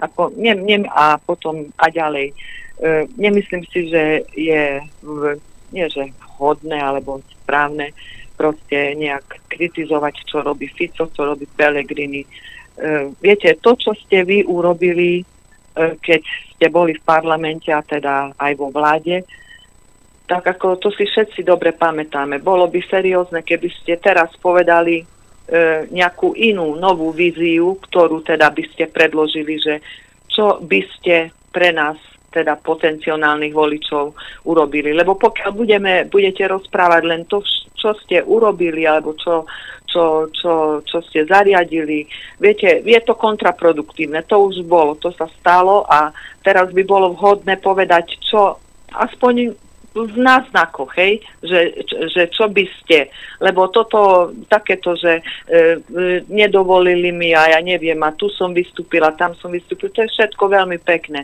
Len teraz by bolo dobré povedať e, národu, že teda čo plánujete, alebo čo by ste teda potenciálne vedeli spraviť. Dobre, ďakujeme, tá otázka už bola položená. No, v prvom rade dobrý postreh to ja. Len si uvedomte, pod akým tlakom ako predseda som v mnohých situáciách a pokiaľ predseda e, sebavedomie v niektorých momentách neukáže, tak ho zničia. Takže možno sa neviem tak usmievať ako možno Peter Pellegrini, ktorého budete voliť a počúvate, že, počúval som, že že Roberta Fica, ja som nič nepovedal zle na Fica a Pellegriniho. Ja som povedal len jednu vec, aby sa konečne spojili a nehádali. A ja rešpektujem aj Fica, aj Pellegriniho, ale viem, čo som vo vláde 2016-2020 absolvoval. Čo sa týka toho, čo by sme urobili, veď som sa snažil aj v tejto relácii hovoriť aj veci. Že by sme vrátili e, nastavenie minimálnych a dôchodkov a rast dôchodkov. Dôchodky musia rásť tak, ako rastie mzda. Povedal som o opatreniach na výstavbu diálnic, na energetiku. Čo sa týka veci, a prečo sa vraciam, uh, milá poslucháčka, k veciam, čo sme urobili? Aby som vám ukázal, že my sme netrepali. Lebo Boris Kolár vám hovoril, že vám postaví byty. Boris Kolár vám povedal, že zastaví exekúcie. To Nepoved... fakt chcete, aby ja som tu rozprával idiotizmy?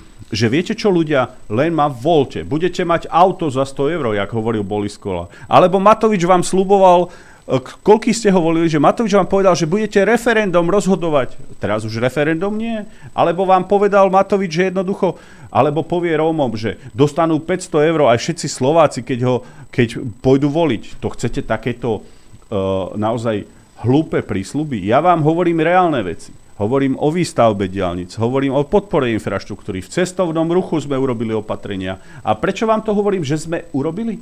Aby ste vedeli, že my sme niečo urobili. Nie, aby som sa... Ale ja neviem, ako mám ľuďom ináč odkomunikovať, že prestaňte veriť tým ľuďom, čo len slubujú. Prosím vás, ľudia, prestaňte veriť politikom, ktorí vám zase budú hovoriť len, čo urobia a už sú tu 20 rokov. Viete, povedzte mi, či môže e, každý e, z týchto ľudí si dať ruku na srdce a povedať, že niečo pre tých ľudí presadil a ja vám robím odpočet prečo? Preto, že napriek ťažkej situácii sa veľa vecí podarilo. Takže si prosím, uvedomte, že my máme riešenia na problémy, ale musíme dostať dôveru. Telefóna. Máme ďalší, nech sa páči. Počúvame. Pozdravujem vás zo Spojených nemeckých emirátov. Ahoj, Stano. Fabian. Aj pána Danka, všetkých poslucháčov, pozeračov. Ja by som mal len takú pripomienku. Pán Danko, keď e, spomínate, e, že nemecké firmy e, ako velice usilovne pracujú aj naďalej v Rusku, tak by bolo dobre spovedať aj to B, že velice veľa firiem tu na bankrotuje jak na bežiacom páse. To, čo táto diletantská, debilná, neschopná vláda, ten zelený ekofašizmus tu nás stvára, Nemecko do 5 až 10 rokov kompletne zhasne. Ale moja otázka na vás, aký máte postoj k migrácii? Ako náhle sa dostanete do vlády a dopustíte, aby sa natlačili toto, čo je tu na v Nemecku alebo vo Francúzsku, tak ste skončili.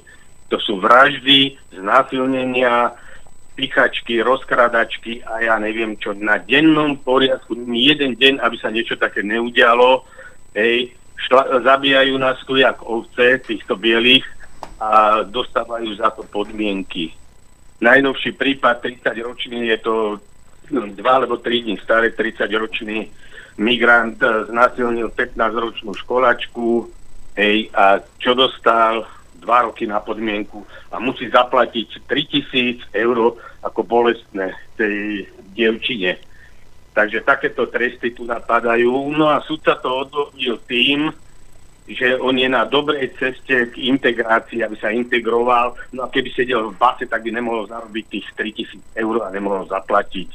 No a, ale to sú všetky tieto tresty. Málo ktorí a po väčšine by som ešte dodal, málo ktorý z nich e, bol predtým lepší. Po väčšine sú to tí, čo už predtým niekoho dopichali a zase sa im nič nestalo, aj tak to ide ďalej. Takže som zvedavý na vašu odpoveď. Ďakujeme, Stanko. Počúvame. Prvú vec odpoveď. ste povedali veľmi dobrý postreh, zelený ekofašizmus a to sú tie idiotizmy, kedy Merkelová súhlasila kvôli zeleným s vypínaním atomových elektrární v Nemecku takmer 17 eh, elektrární, lebo, lebo údajne atomová energia nie je v poriadku, no však taký istý idiotizmus teraz ide, že po roku 2035 sa nebudú vyrábať eh, v Európe spalovacie auta. No celý svet bude jazdiť dízle a benzíny a my zase ako hlupáci, aká cena potom bude elektrickej energie? No šialená. To, to tu sa nebude dať žiť, to tu naozaj ľudia nebudú vedieť, čo robiť. Teraz sa pozrite ten idiotizmus, čo Sulik presadil pri prepise aut, aké peniaze budete platiť za prepisy aut, lebo chcú, aby ste staré auta e, vyradili. A te, vrátim sa k migrácii. My máme jasný postoj. Veď Slovensko a e, Národná strana vo vláde a aj spolupráca Vyšegrádskej štvorky bránila rozdeľovaniu migrantov. My sme vždy hovorili, že ako je to možné, e, že Európska únia nerieši princípy, všetci tu vedeli, že je nejaká zvláštna dohoda Európskej únie a Erdogana, keď tu zrazu zo Sýrie, sírsky utečenci, ktorí boli v Turecku, boli húfne vození dodávkami a všetci to tolerovali, že ich vezú do Nemecka. Samozrejme, že to bola politická dohoda Nemecka a Turecka a súčasne si uvedomte, že Erdogan mal právo veta na vstupe Švedska a Fínska do NATO, tak sa mu odľahčilo, lebo tam má tých sírskych migrantov veľa, tak ich navozili do Európy. Ale veď ja som bol zhrozený aj v kútoch, ja som bol pri tých chlapcoch, To všetko boli stavaní mladí chlapci, trošku pretriedení s invalidmi, aby sme mali súcit. To boli chlapci 20 až 35 rokov, ktorí naozaj uh, sú silní chlapi. A popri tom tam bol človek trošku invalidný, aby sme proste, akože my budeme zlí, keď ich budeme kritizovať, to všetko je pripravené a s tým, že tých, ktorých náhodne zachytili, lebo ja hovorím, že ich kamiónmi vozili, húfne, čo, čo mi nikto nezoberie, ja som videl x tých aut a jednoducho my musíme byť proti takejto migrácii, že jednoducho to tu bude uh, naozaj veľký problém. A ja to stále porovnávam, nie raz som bol v Londýne, uh, nie raz som bol v Paríži a máte úplnú pravdu. Človek sa bojí do niektorých štvrtí ísť. To ešte zlatí naši Rómovia to ešte naozaj v niektorých situáciách ide o hubu. A, a preto som spomenul aj večernú prechádzku so šéfom Českého parlamentu v Paríži, lebo my sme miestami, ľudia v oblekoch, chodili po miestach, kde som sa naozaj tých pristahovalcov miestami bál. A tu nešlo o to, že by človek uh, bol nejaký poserov, ale to sú reálne situácie, kedy, kedy tí pristahovalci žijú ako keby bez pravidel. Veď, veď viete, koľko uh, oblastí aj vo Francúzsku rôznych, kde, kde proste sa policajti boja vojsť. A, a, aj samotný Salzburg alebo Rakúsko, Vieden, uh, táto vlna pristahovalectva, to nie je, že by človek chcel uraziť niekoho, čo má iné vierovýznanie a farbu pleti, ale ide o to, že oni naozaj hodnotovo v mnohých veciach chcú žiť podľa svojich pravidel v našich štátoch. A to je veľký problém. Posledný telefonát dnes. Nech sa páči. E, dobrý deň, zdravím e, všetkých poslucháčov, pána Repčuka aj pána Daňka. Som veľmi rád, že tam je a lebo ľudia by veľmi radi vedeli, ako to pokračuje s tým spojovaním národných e, strán a som veľmi rád, že lebo teraz netreba hľadiť na to, či je volek do komunista alebo, alebo, alebo kresťan. Jedná sa o to, aby uh, sa národné sily spojili a zlikvidovali ten fašizmus.